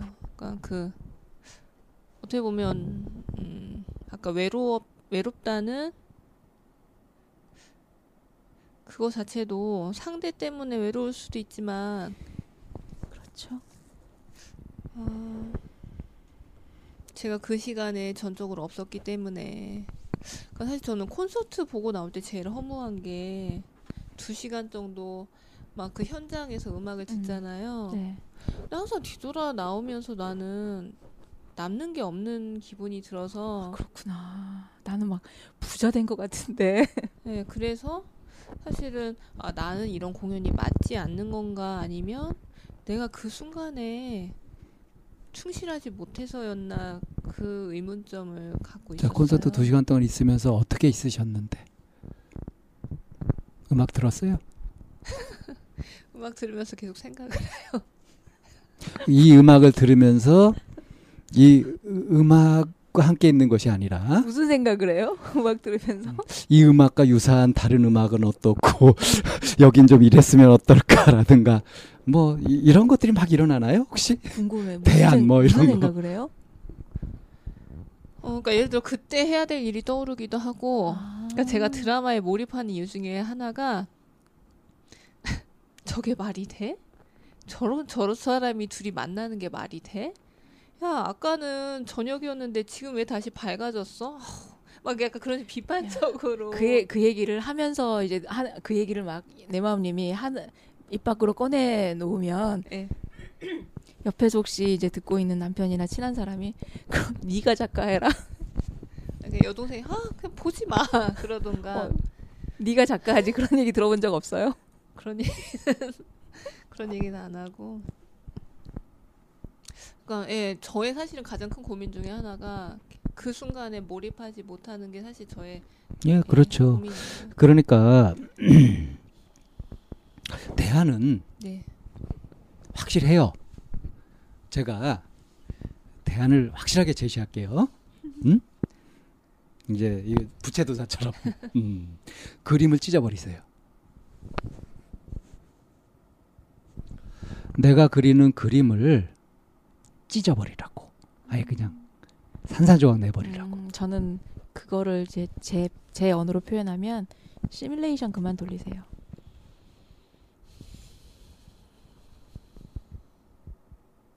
내 속에서 돌리고 있는 영화, 뭐온가 시나리오 이런 것들을 없애줘야 진짜가 보여요. 실제가 느껴져요.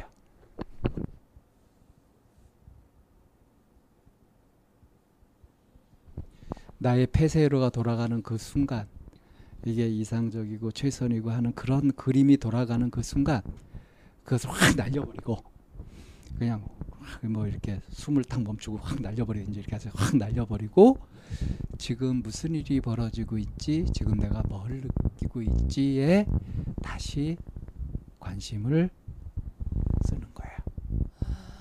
그러니까 이게 참 옆에서 보면 이중적인 모순인 게 어떤 상황이 생기면 최고가 되는 가장 최상의 것을 선택하고 싶어서 막 쫓잖아요. 근데 현실에 나는 그렇지 못하잖아요. 네. 그런 나를 보면서 실망하고 좌절하고 아 나는 이것밖에 안 되는데라고 하는 게 나를 지배해요. 네 맞아요. 어 그런데 그 순간에 내 옆을 보면 쟤보단 내가 또 나은 것 같아. 우월감이 또 나와요. 그러니 나는 끊임없이 우월감과 열등감이 막 사로잡혀서 싸우고 있으니 어떤 행동을 해도 부자연스러울 수밖에 없겠죠. 그런데 현실에서 내 마음님이 우월한 건 사실인 것 같아요. 노력을 하니까. 그러려면 우월감을까지 없앨 필요는 없는 거지. 내가 가지고 있는 재산이니까. 그러면 그 순간에 발동하는 최상의 시나리오나 최고의 선택지, 아주 탁월한 선택으로 가는 그 시뮬레이션을 멈추는 게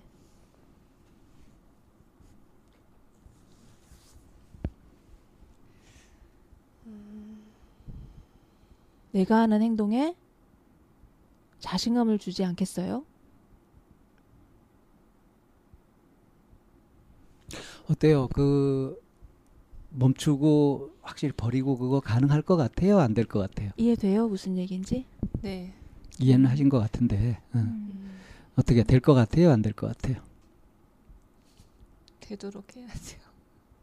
왜 아까워요? 버리기가? 그러니까 자동화로 돌아가니까 이게 될까 하는 의심. 어, 버리기 싫은 게 아니라 그러니까 음. 너무 오랜 동안 패턴이 네, 되어 네. 있어서 네. 그러니까 버리고 싶은. 음. 우선 자각부터 해야죠. 아, 또 음. 돌리고 있네. 또 이러고 있네. 그래서 나를 소외시키고 있네. 현실의 나를 소외시키고 있네. 그러니까 이런 식이에요. 이제 내 마음님하고 저하고 대화를 하잖아요. 네. 그럼 내 마음하고 방쌤 둘이서 대화를 하면 되잖아요. 근데 뭐가 있냐면 현실에 이렇게 대화를 하는 현실에 내 마음님과 내가 있고 아주 이상적인 요렇게 했으면 좋겠다 하는 방쌤과또 내 마음님이 따로 있고 그래서 이 사자 사이에서 지금 막 대화가 되니까 헷갈리는 거야. 저 사람이 지금 이렇게 이렇게 얘기했지만 이상적으로는 이렇게 얘기하는 것이 더 나았어. 이게 이 시나리오가 돌아가면 저 사람이 얘기하는 걸 그대로 들을 수가 없지. 또 내가 말하는 것도 마찬가지지. 말을 해놓고 나서 아 이거보다 좀 더 잘했어야 되는데 이렇게 얘기했으면 안 됐는데 이게 늘 돌아가지. 얼마나 바빠. 그러니까 그 대화하시면서 그런가 봐. 얘기를 이제 하다 보면 상대방 말이 좀 길어지거나 네. 이제 하면 네. 어느 포인트에서 옆으로 새죠. 저게 제가요? 어 저게 말이 돼? 뭐 이제 이런 이런 음, 저기서 끊었어야 되고 저건 다른 소리 했어야 되고 뭐 이, 런게 음. 이제 돌아가지. 음. 아니요 지금 그 정도는 아닌 것 같아요. 음, 음. 그 정도는 아니고 음. 옆으로 그런, 새진 않고 그런 사람들이 있어요. 그러니까 이렇게 얘기하다 보면 어느 포인트가 되면 내가 잘 안 들리는 그런 포인트들 있잖아요.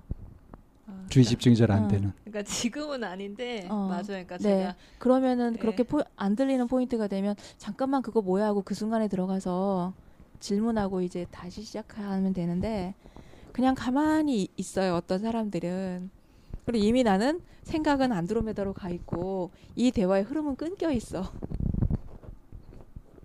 근데 여럿이서 얘기할 때는 그런 일들이 아주 다반사로 일어나요. 많은 사람들이 그래요. 실제로 안 듣고 있어. 근데 다 듣는 것처럼 그러고 있어. 서로 속아 또. 그거는 내 마음님만 그런 건 아니에요.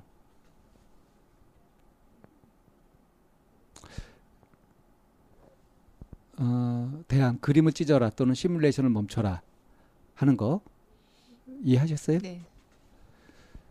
근데 이거를 멈추는 네. 구체적인 방법. 어, 내가 그리고 있는 최선을 그리고 막 더 이렇게 되면 좋았다는 이상적인 그림을 네. 그거를 아예 없애버리면 방향성도 잃어버릴 거 아니에요. 네, 네, 그게 고민 아니에요?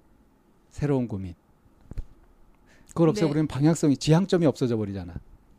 아까 답을 주신 게 네.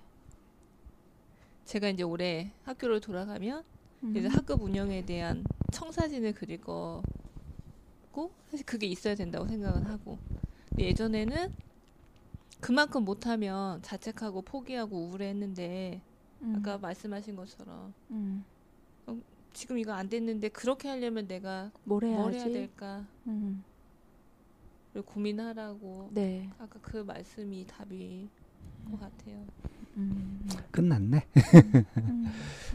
자, 그러니까 점검을 하되 좀 생산적인 점검. 현실 현실에 충실하라 이런 면에서는 현실에 충실하려고 하는 그런 면에서는 그 순간 이 현실이 아닌 이상적인 그림이나 하는 것들은 그런 시뮬레이션들은 일시 정지 멈춰줘야 돼요. 그죠? 음. 그래야 현실을 충분히 느끼고 할 거 아닙니까? 근데 그렇다고 해서 그걸 아예 없애버리고 현실에만 충실하면 어떤 일이 돼버리냐면 뭔가 막 하긴 했는데 이게 방향성도 없고 어떤 목적도 없고 의미도 없고 이렇게 돼버릴 수 있어요. 그러니까 정답은 사실은 이상적인 그림이나 이것이 옳다고 하는 그런 지향점 같은 것들, 목표 같은 것들이 있어야 돼요. 희망이나 비전이 있어야 돼요. 그 계획 뭐 이런 것들 그런 것들이 있어야 되는 건 맞아요. 그리고 그것에 이제 못지않게 중요한 것이 현실이 어떠한지. 그러니까 눈은 멀리 두되 바른 땅에 디디고 있는 거. 음. 자 여기에서 이 둘을 다 볼 수 있으면 다 허용하고 수용할 수 있으면 저 방향으로 가기 위해서 내가 지금 이 자리에서 어디로 어떻게 발걸음을 뛸지가 보이잖아요. 네. 이게 현실과 이상을 다 아우르고 있는 거잖아요. 네. 근데 그 시작을 지금 현실에서 하는 거지. 지금 근데 여태까지는 어떻게 하셨냐면 그렇게 이상 적으로 이렇게 확 가버려 가지고 현실을 놓쳐버리는 현실에서 자기를 잃어버리는 네 그러니까 그런 함정에 빠져 있었던 거죠 네 금방 지쳐서 포기하고 그랬어요 그래서 그렇게 지치게 되고 포기하게 되고 하게 되는 그 순간에 일차적으로 해야 될 건 뭐냐면 내가 빠져드는 이상 아직 꿈 이런 부분들 지금 현실이 아닌 이런 것을 일단 제껴라 멈춰라, 제껴라. 그리고 지금에 충실한다. 근데 지금에 충실한다고 해서 그럼 지향점을 완전히 버리냐는 하건 그건 아니에요.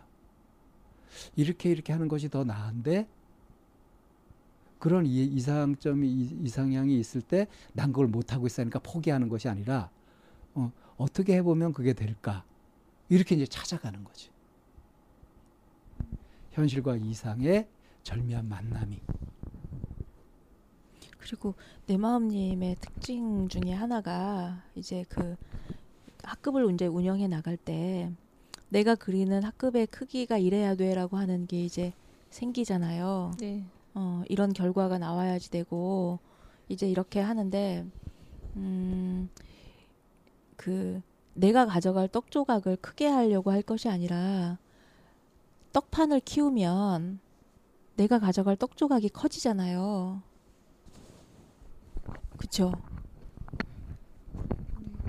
떡판과 떡 조각이 어떤 걸 의미하는지. 어, 내가 가져갈 떡 조각을 키우려고 하면 음, 내 마음님 혼자 짊어지고 가는 거를 말하는 거고 음. 떡판을 키운다는 거는 반 전체 아이들을 함께 내 떡판에 함께 함께 하는 거죠. 그래서 혼자서 끌고 나가는 것이 아니라 아이들과 함께라고 하는 그런 의미를 좀그 청사진을 만들 때 그림을 그려 나가면 음 나도 힘이 덜 들고 어 그러니까 내가 괜찮은 학급을 만들고 막 이렇게 하는 것에 골몰할 것이 아니라 음. 아이들하고 어떻게 함께 만들 거냐 그게 이제 네. 내가 가져왔 떡판 뭐 이렇게 네. 함께 그 얘기한 거예요.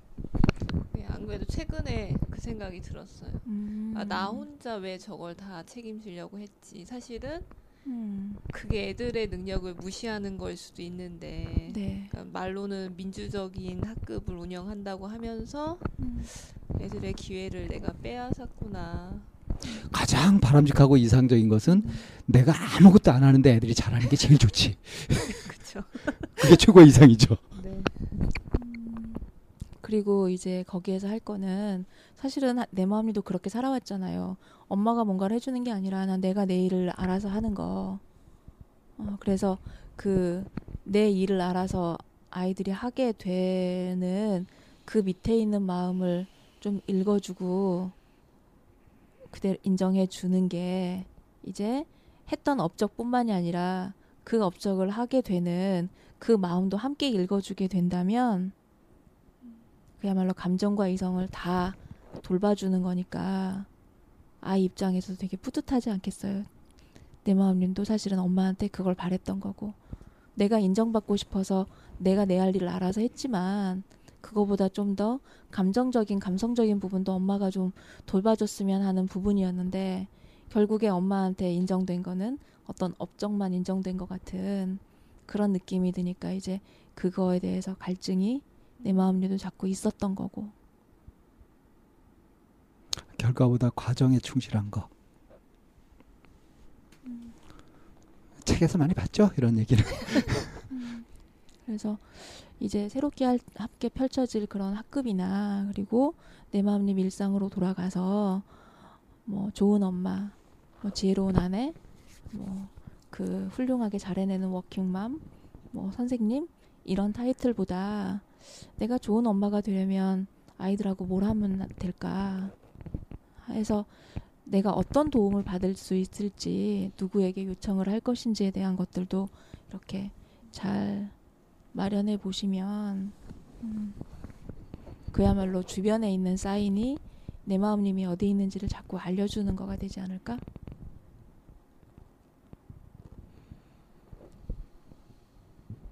좀 정리가 되세요? 음, 나머지 10% 남은 시간에 좀 채워봅시다. 그러니까 어떤 의문이 들었냐면 네. 사실 저는 애들이랑 부대 끼는 걸 솔직히 별로 좋아하지 않아요. 애들이 뭘 해달라고 하는 것도 좀 노력은 하지만 귀찮을 때도 있고. 음. 아. 그럴 때 내가 과연 기다릴 수 있을까? 그러니까 그럴 그러니까 아까 이건 현실적인 질문인데 사실 저는 아, 시댁 가는 게 너무 불편하고 재미도 없고 싫거든요. 그럴 때 그런 아. 그런 마음에 대해서 남편은 어떻게 대응하고 반응하시는지요? 솔직히 말하면 남편은 시댁 가자고 안 해요. 오. 어. 남편은 누군가한테 인정받으려는 욕구가 별로 없어요. 그래서 어, 수지 제가 저를 다그쳐서 시부모님한테 잘해야 될 것 같아서 점심 약속을 일주일에 한 번은 그래도 같이 밥은 먹어야 되지 않을까 해서 이제 계속 마음의 부채로 담고 있다가 그래 밥 먹으러 갔다가 아 약간 한숨 쉬면서 돌아오고 그 다음에 또 갈등이 아, 시간이 지났는데 뵙자고 해야 될까 말아야 될까? 전화를 할까 말까? 네, 솔직히 남편은 뭐 한 달이든 두 달이든 굳이 뭐 가야 된다는 생각도 강요도 없고. 남편이 처갓집 갈 때는 어때요? 그러니까 사실은 남편도 저희 엄마한테 뭐 그렇게 인정받으려고 노력을 안 해요. 그러니까 제가 가자고 하면 가고. 그냥 남편은 오히려 되게 자유로워. 뭐 어, 가야 돼 알았어 가. 그 대신 가서 어떤 노력을 안 해요. 그래서 사실 제가 그것 때문에 굉장히 화를 많이 냈어요. 좀 가면 엄마한테 사, 이렇게 좀 말도 붙이고 처제한테도 좀 안부도 묻고. 근데 남편은 그 내 마음님 혹시 읽었던 책 중에 네. 유위 무위라는 단어를 보신 적 있어요? 아니요 지금 기억이 안 나는데요. 유위 있을 유자 할 위자 그런 단어가 나오는 무의. 책은 한정적이긴 하지 뭔가 애써야 되고 노력해야 되고 막 힘들어서 뭔가를 해야 되고 하는 것을 유의라고 하고요 네. 저절로 쫙 되는 것을 무위라고 해요 네. 그럼 지금 얘기를 들어보면 남편은 무위의 경지고 그무위의 경지가 잘못 읽으면 무심해 보여요 그 경지를 알고 하면 무심해 그 무심해 걸림이 없으니까 자유로우니까 그러니까. 네. 그러니까 제가 요새는 이제 아 무심 저 사람 무심이 아니라 그냥 굳이 상대가 어떤지 눈치를 안 보는 거구나라고 인정을 해서 남편에 대한 화는 덜 나는데 결정적으로 제가 제 마음을 내려놓지. 근데 그 무의와 유의가 관계가 있어요. 그냥 아무나 무의 경지에 이를 수 있는 게 아니에요. 유위라고 하는 과정을 충실히 거친 사람만이 무위의 경지에 이를 수 있어요.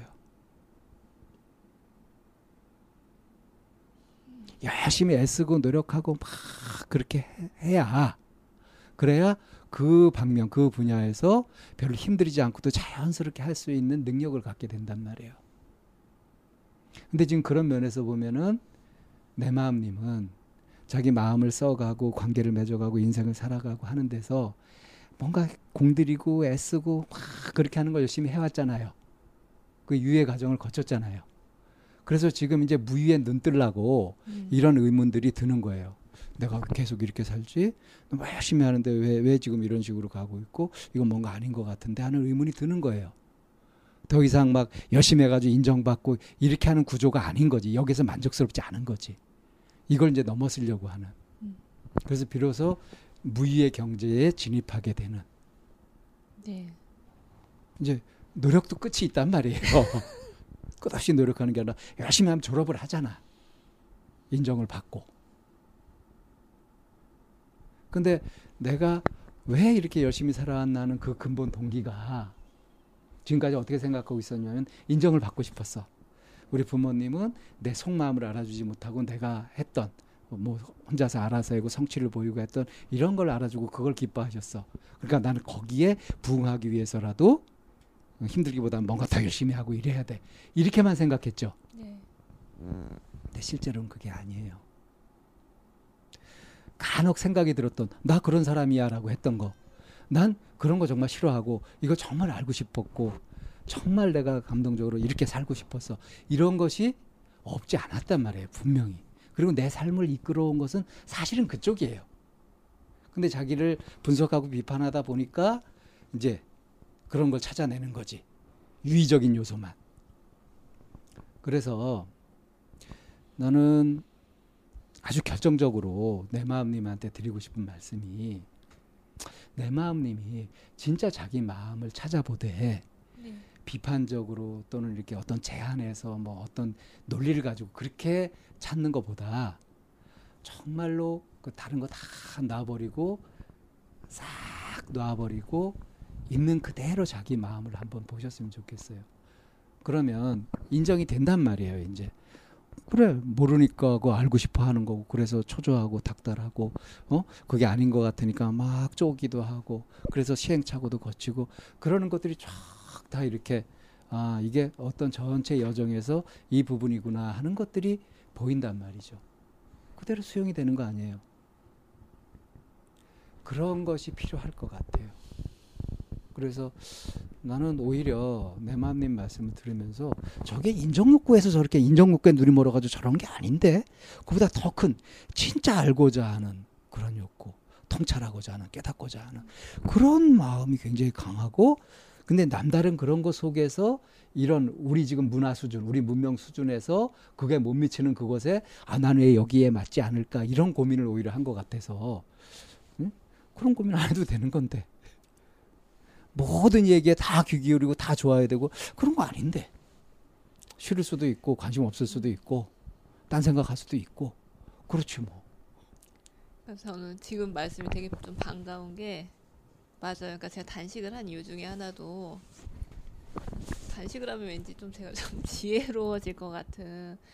예, 아까 그 부모님이 제 뭔가 멘토가 되지 못했다는 게 사실은 오, 딱히 꼬집어낼 순 없는데 그거에 대한 좀 갈급함이 있었던 것 같아요. 잘 먹고 잘 사는 거 외에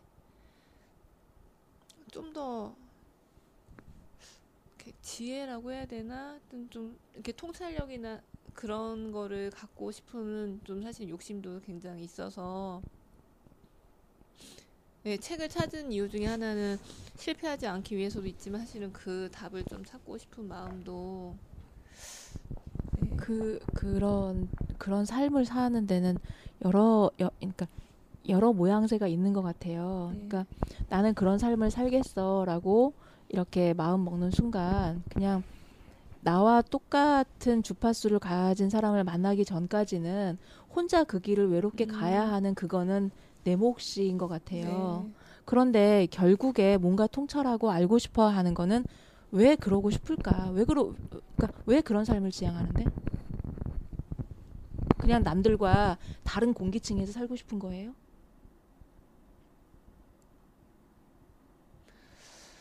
아, 그게... 부처님은 왜 깨닫고 싶으셨을까? 부처님 왜 깨닫고 싶으셨죠? 왜 깨달아야 된다고 생각하셨죠?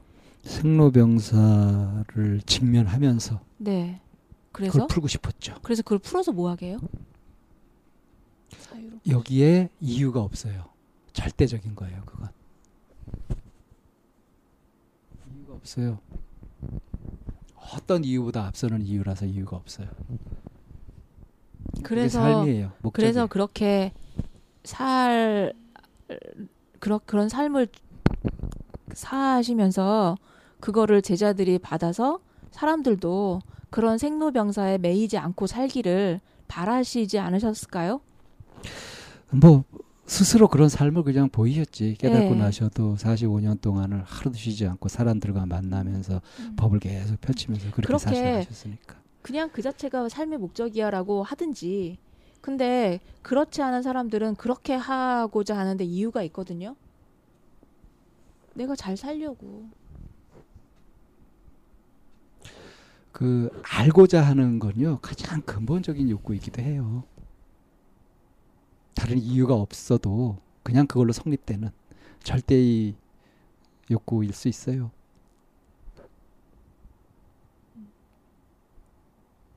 거기에 뭐 아, 이걸 알고 뭐 그랬을 때 인정받고 뭐 이런 것은 군더더기가 필요 없어. 네. 그래서 음. 그렇게 딱 인정하셨으면 좋겠다고. 인정하고 들어갔으면 좋겠다고 좀. 의심만 할 게 아니라. 그 의심될 것 같아요. 그럼 알고 난 그 후에는?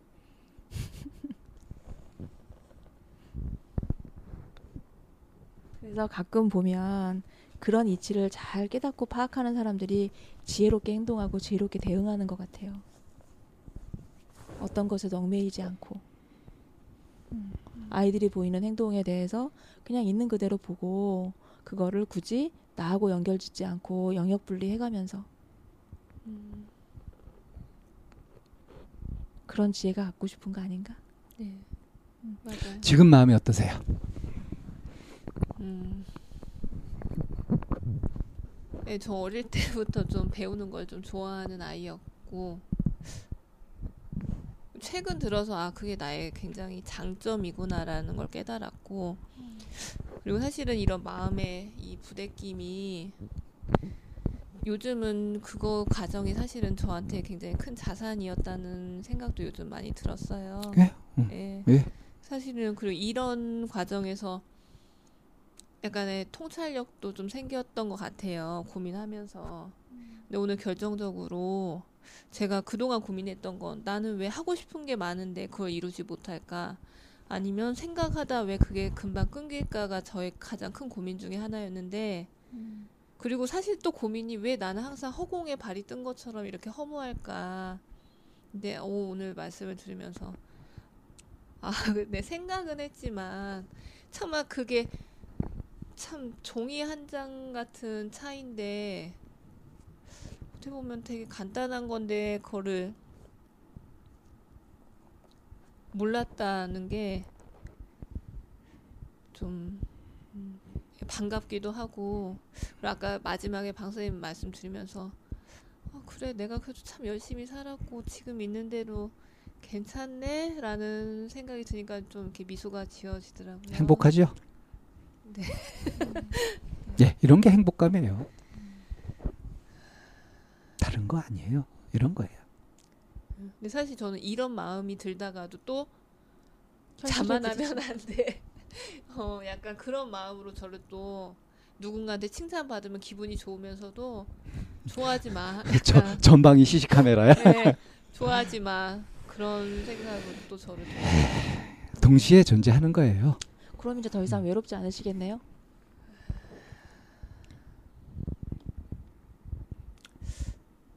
그건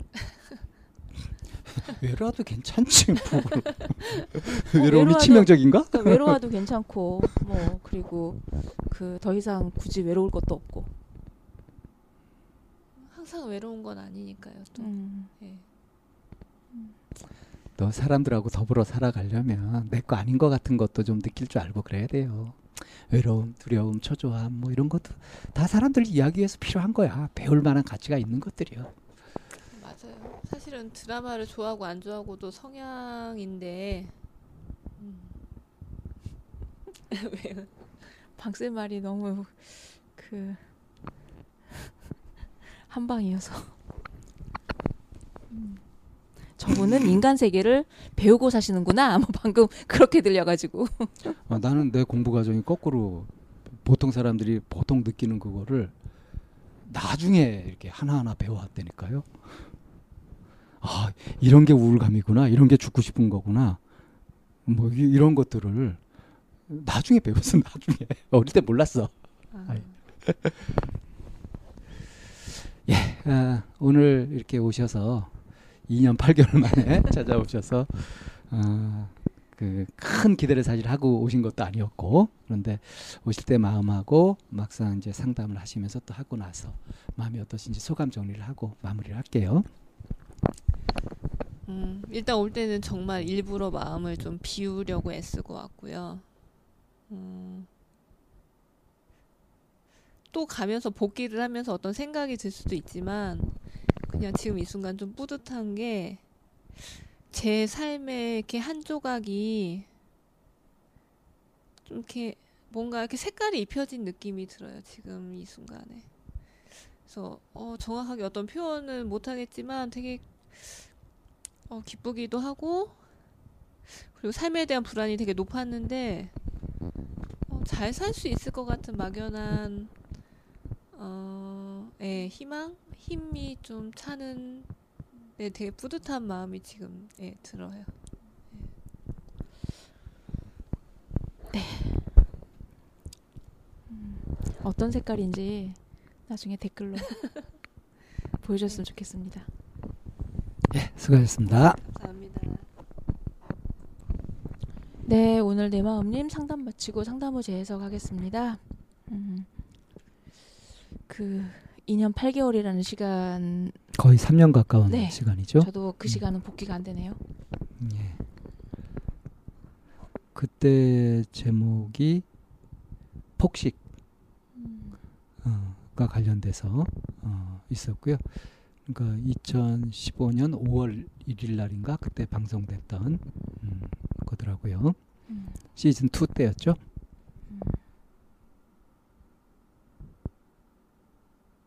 이 침묵은 뭐죠? 뭔가 좀 생각하실 시간이 필요하신가요? 음. 우리 상담 후 재해석을 하면서 그 어느 순간에서부턴가 이 쌤이 자꾸 이렇게 그냥 어, 미루는 듯한 그런 느낌이 좀 들어요.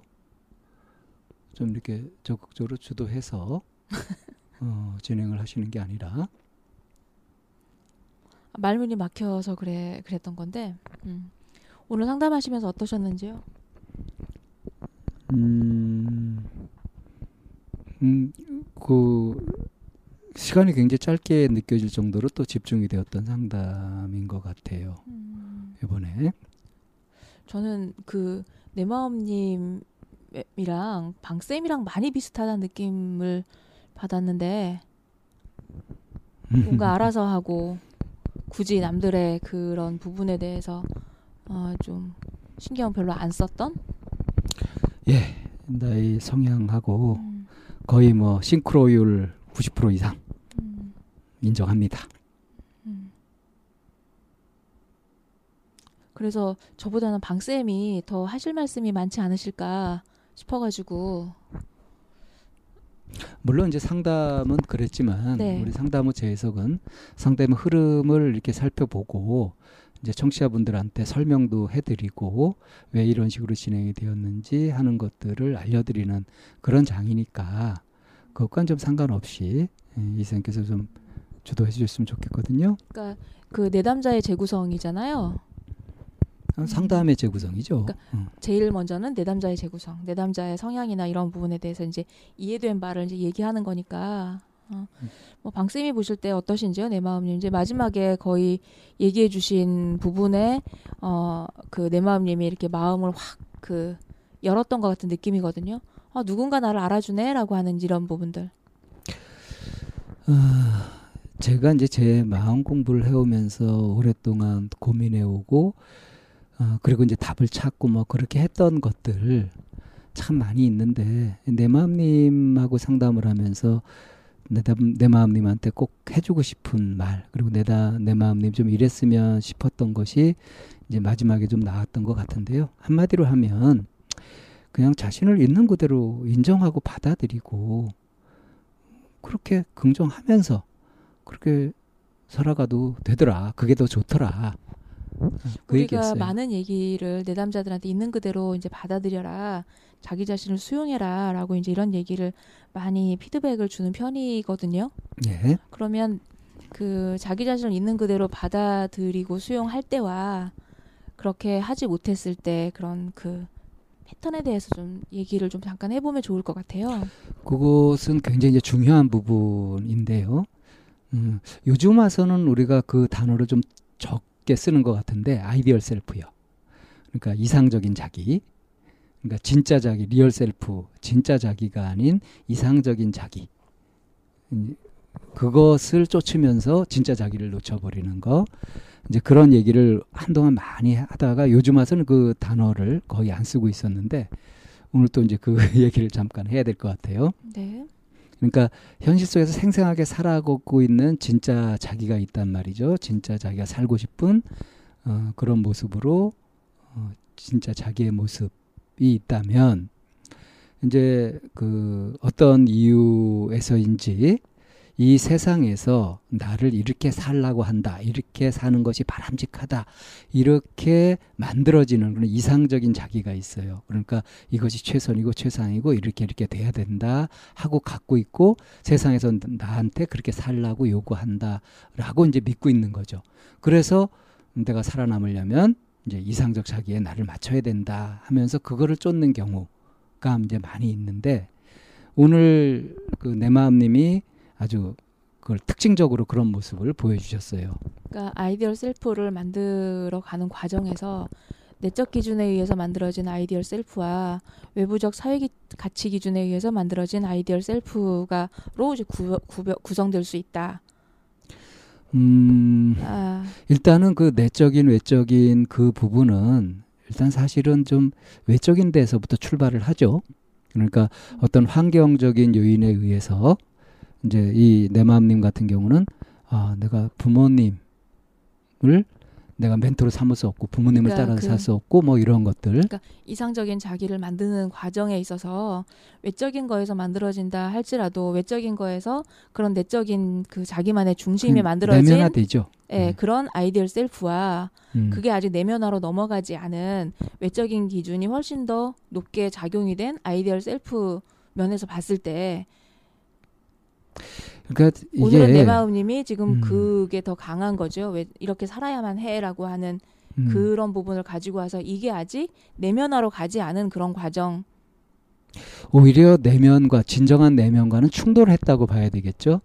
그러니까 진정한 내면은 사실은 굉장히 감상적이고 여유로울 수 있고 다채로울 수 있는데 아주 그냥 뭐 능력을 발휘해야 되고 최선을 찾아야 되고 자신을 빡빡하게 밀어붙여야 되고 하는 식으로 굉장히 차갑고 어떻게 보면 아주 심각한 이제 그런 쪽으로 이상적 인 아이디얼 셀프가 그렇게 형성돼 갔으니까 이게 충돌을 일으켰다고 봐야 되겠죠. 그러니까 어떤 외적인 부분에서 시작되어 가지고 그것이 내면화돼서 자기 것이 되어서 그래서 거기서 불편함을 느끼지 않고 그렇게 살아간다면 그건 아이디얼 셀프가 아니라 리얼 셀프예요. 네. 근데 오늘 얘기하는 과정에서 자기가 그 어, 그 내면이 뭐 다채롭고 뭐, 뭐 감성인 이런 얘기는 그렇게 적극적으로 다뤄지지 않아 않은 편이어서 아주 살짝만 보여졌거든요. 음. 근데 자기가 그렇게 만들어 갔던 책을 통해서 뭔가 이렇게 쭉 수집하고 만들어 가고 했던 그것이 계속 내면과는 부딪혔잖아요. 그러니까 외로움도 느끼고 항상 어떤 의문이나 의심 같은 것도 생기고 했다는 거는 그것이 자기 것으로 되지 못했다는 거 아니겠어요? 그렇다면 그 반대의 것들의 성향을 많이 가질 수 가지고 있었을 것이다라고 이제 추정할 수 있는 거죠. 네. 음. 그렇게 해서 만들어진 이제 아이디얼 셀프가 어. 그 아이디얼 셀프에 이제 지배당하게 되었을 때 내면은 항상 바빠요.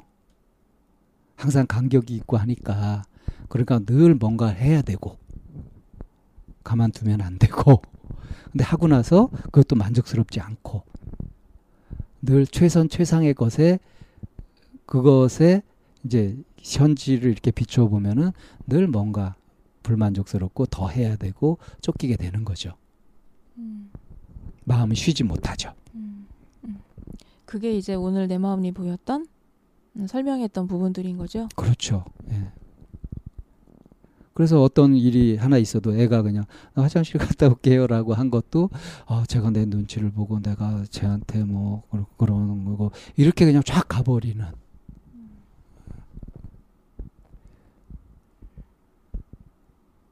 네. 그러면 이제 이게 그 처음 질문드렸던 있는 대로 나를 수용하지 못한 케이스인 거잖아요. 그렇죠. 음, 이제 그 있는 대로 나를 그 수용해 가려면 이 과정에서 이제 무엇이 필요하고 그렇게 했을 때 어떤 모습으로 나타나게 될까요? 뭐 그 그거는 늘 이렇게 말씀드리지만 있는 그대로의 나를 보려고 할 때 그럴 때 내 호흡부터 내가 지금 숨을 어떻게 쉬고 있는지 그걸 통해서 마음이 편안한지 불편한지 이렇게 스스로에게 안부를 물어보고 그래서 내 마음에서 일어나는 현상들을 살펴가고 그것을 이제 또 메타인지로 처리하고 이런 과정을 통해서 이제 유지할 것과 변화시킬 것, 받아들일 것과 그냥 거부할 것 하는 것들을 제대로 가려낼 수 있겠죠. 음, 이제 그렇게 되면 느껴지는 나의 상태는 이제 생생하고 만족스럽고 어, 뭐 기쁘기도 하고 의미 또 재미도 있고요. 네, 그러면은 이제 한쪽으로만 치우쳐 있었기 때문에 이 내 마음님이 제일 처음에 얘기했던 뭐 재미있는 거 이제 이런 거보다 의미를 훨씬 더 많이 찾게 되고 음. 그 뭔가 이렇게 체험을 하거나 그렇게 하고 나온 다음에도 공허해지고 그렇죠. 어. 음. 늘 이렇게 발이 공중에 붕뜬 것처럼 음. 그렇게 느껴지는 것이 이제 항상 최대 고민이었다. 생생하게 느껴지지 않는다. 그리고 2년 8개월 전에 이제 이거를 그, 그두 가지 갈등되는 마음을 둘 다 내 마음으로 인정하는 게 어떻겠냐 하는 조언을 듣고 사실 마음이 무거웠었고, 어, 그 어떤 시원한 해결책을 찾은 것도 아니었었고요. 그것이 이제 쭉 지속돼 왔던 거죠. 그리고 오늘도 이제 그런 고민을 얘기하셨다가 이제 어, 상담 막판에 가가지고 어, 이렇게 어떤 전환이 일어났던 그런 상담이었던 것 같아요. 상담 막판에 있어서 이제 전환에 대해서 어, 그 부분에 대해서 이제 방 쌤이 좀 설명을 좀 해주시면 좋겠어요. 아니요, 그거는 이 쌤이 좀 설명해 주시는 게 좋을 것 같아요. 아 왜요? 잘 지켜보셨잖아요. 제가 얘기를 음. 했고 아, 선생님의 그 체험담이라고 말씀을 하셔서 그러니까 우선 어떤 대목에서 어떤 전환이 일어난 것 같았는지 관찰한 바를 좀 말씀해 주시고 제가 필요하면 보충 설명을 할게요. 음, 아 제가 관찰한 사람이 되었군요. 음, 상담을 하고 있었다고 생각했는데, 음. 어. 그 알고자 하고 배우고자 하는 욕구는 음, 모든 사람들이 기본적으로 가지고 있는 거다. 어, 그 욕구를 가지고 있는 것에 대해서 자신이 그거가 굳이 인정받으려고 하는 욕구가 아닌데 알, 아니고 알고 싶고 그 음, 배우고자 하는 그 욕구인데 왜 자신을 인정받는 욕구라고 그렇게 이름을 매겨놓고 그 틀 속에 가, 가둬놓지? 라고 하는 이제 식의 얘기를 해주셔서 음. 어 그야말로 그 내 마음님이 음, 자기가 있는 그대로 인정받았다고 생각을 하신 것 같아요. 음, 음, 음. 음. 그 부분에 대해서 제가 좀 보충 설명이 필요하겠죠. 네. 음, 이제 저도 이제 제가 했던 고민이 항상 자기 의심이 일어나는 거예요. 이게 지금 내 마음이 진심이야? 내가 다른 욕구가 있는 거 아니야? 하고 늘 나를 의심하고 어 그리고 이제 그 의심하는 방향은 항상 아주 그냥 치열하게 극단적으로 몰아붙이는 식으로 의심을 하면서 이제 자신을 그러니까 아주 심하게 단련시킨다고 할까요? 이제 그렇게 제가 20대 30대를 보냈단 말이에요. 이제 그런 과정에서 이제 나중에 이제 진상이 드러나면서 이제 알고 보니 참 많은 부분들은 그거는 어떤 팩트의 문제가 아니라 해석의 문제였었고요. 그러니까 사실이 어떠냐가 아니라 어떻게 보느냐의 문제였던 것들이 대부분이었었어요. 근데 굳이 그것을 갖다가 아주 완벽하고 절대적인 아주 순결한 최선의 그런 잣대를 가지고서 보면서 이제 그렇지 못한 자신의 나약함이나 또는 어떤 불순한 의도가 있다거나 이런 식으로 자기를 몰아붙여 가면서 네가 완전하고 완벽한 성인이 되어야 돼 하는 식으로 몰아가는 이런 것이 저한테는 굉장히 힘든 그런 시간들이었었고요, 사실은. 그리고 너무 이제 빡빡해진 거죠, 저 자신도. 그래서 그냥 있는 그대로 느끼고 자신을 인정하고 수용하고 뭐 하는 그런 어떤 시간, 그런 순간들을 갖지 못하고 어, 사람이 왜 보면은 어, 뭐 굉장히 날카롭고 날이 선 것 같아서 탁 닿으면 베일 것 같고 이제 그렇게 보이는 그런 기운을 제가 풍겼었죠. 한동안. 그러면서 이제 속으로는 계속 고민이 되고 그것이 뭐 한때의 공부 과정이랄 수는 있지만 그것이 만약에 계속 지속되었다면은 저는 아직도 어쩌면 섬뜩한 분위기를 풍겨내는 그런 아주 날카로운 한 자루 칼 같은 사람이었을 수 있어요. 어, 근데 이제 내가 왜 그러고 있는가 하는 것들을 직면하고 또 이제 공부 과정에서 이런저런 사람들이 피드백도 받아보고 여러 경험을 해 가면서 그러면서 이제 그것들을 알게 되었죠. 그래서 한 사십 좀 넘어서 그때서야 아, 나에 대한 끄던 의심을 좀 멈추자 하는 생각을 했던 것 같고 그 몇 년간의 노력 끝에 멈출 수 있었던 것 같거든요. 저로서는 굉장히 치열한 과정이었었고요. 그래서 이제 이내 마음님처럼 자기 자신이 뭔가 그 열심히 하고 있고 노력하고 있고 그 정말 알고자 하고 막 그렇게 하고 있는 그런 순수한 동기를 하고 있는 것조차도 막 이제 인정받으려고 하는 욕구 뭐 이런 식으로 하면서 이제 그렇게 받아들이게 되면 어, 자기의 순수한 욕구를 매도하는 것 같다는 안타까움이 저한테 있어요. 그래서 그 부분들은 어, 그렇지 않다. 그거 자체로 순수한 아주 수, 그 진실한 그런 욕구 그런 마음일 수 있는 거다라고 네. 이제 얘기를 해주고 싶은 거죠. 음. 그렇게 내가 알고자 하는 거는 그냥 단지 나의 순수한 욕구고 그런 거에 대해서 고민을 해서 이제 그거를 알게 됐을 때 아 내가 그거를 아 내, 내가 그랬구나라고 있는 그대로 인정하고 난 이후에는 어떤 식으로 어 이렇게 펼쳐지는 거죠? 여유가 생기죠. 어, 이제 쓸데없는 의심 같은 것들을 막 만들어서 하는 일들에서 좀 벗어나니까 그만큼 그렇게 거기에 쏠렸던 정신 에너지가 다시 회복이 되어 가지고 그 오히려 이제 에너지가 풍부해지면서 이제 관심을 갖게 되고 진짜 신경 쓸 것에 신경 쓰게 되고 현실적으로 대처할 수 있게 되고 하는 굉장히 좋은 효과가 여러 방면에서 나타나게 되죠. 음, 그게 이제 선생님은 본인의 얘기잖아요. 어, 뭐 제 얘기이기도 하지만 네. 일반적으로 어, 보편성이 있는 얘기예요. 네. 음, 네. 그럴 때 방쌤은 자신의 생활에서 가장 크게 변화를 가져온 거는 어떤 영역이라고 할 수 있을까요? 주변에 진짜 진지한 관심을 갖게 되고 보이기 시작하고 어, 느껴지기 시작하고 했던 거죠. 어, 그래서 이 허공에 떠 있던 발이 땅에 닿는 땅을 딛는 느낌 같은 것들을 실감하게 되는 뭐 그런 변화. 음. 어쩌면 이제 이런 과정을 내마음님도 조금 더 자기에게 어, 현실적으로 받아들이게 되면 처음에 현상편에서 얘기했던 나는 왜 이렇게 발을 이렇게 허공에 떠 있는 것 같지?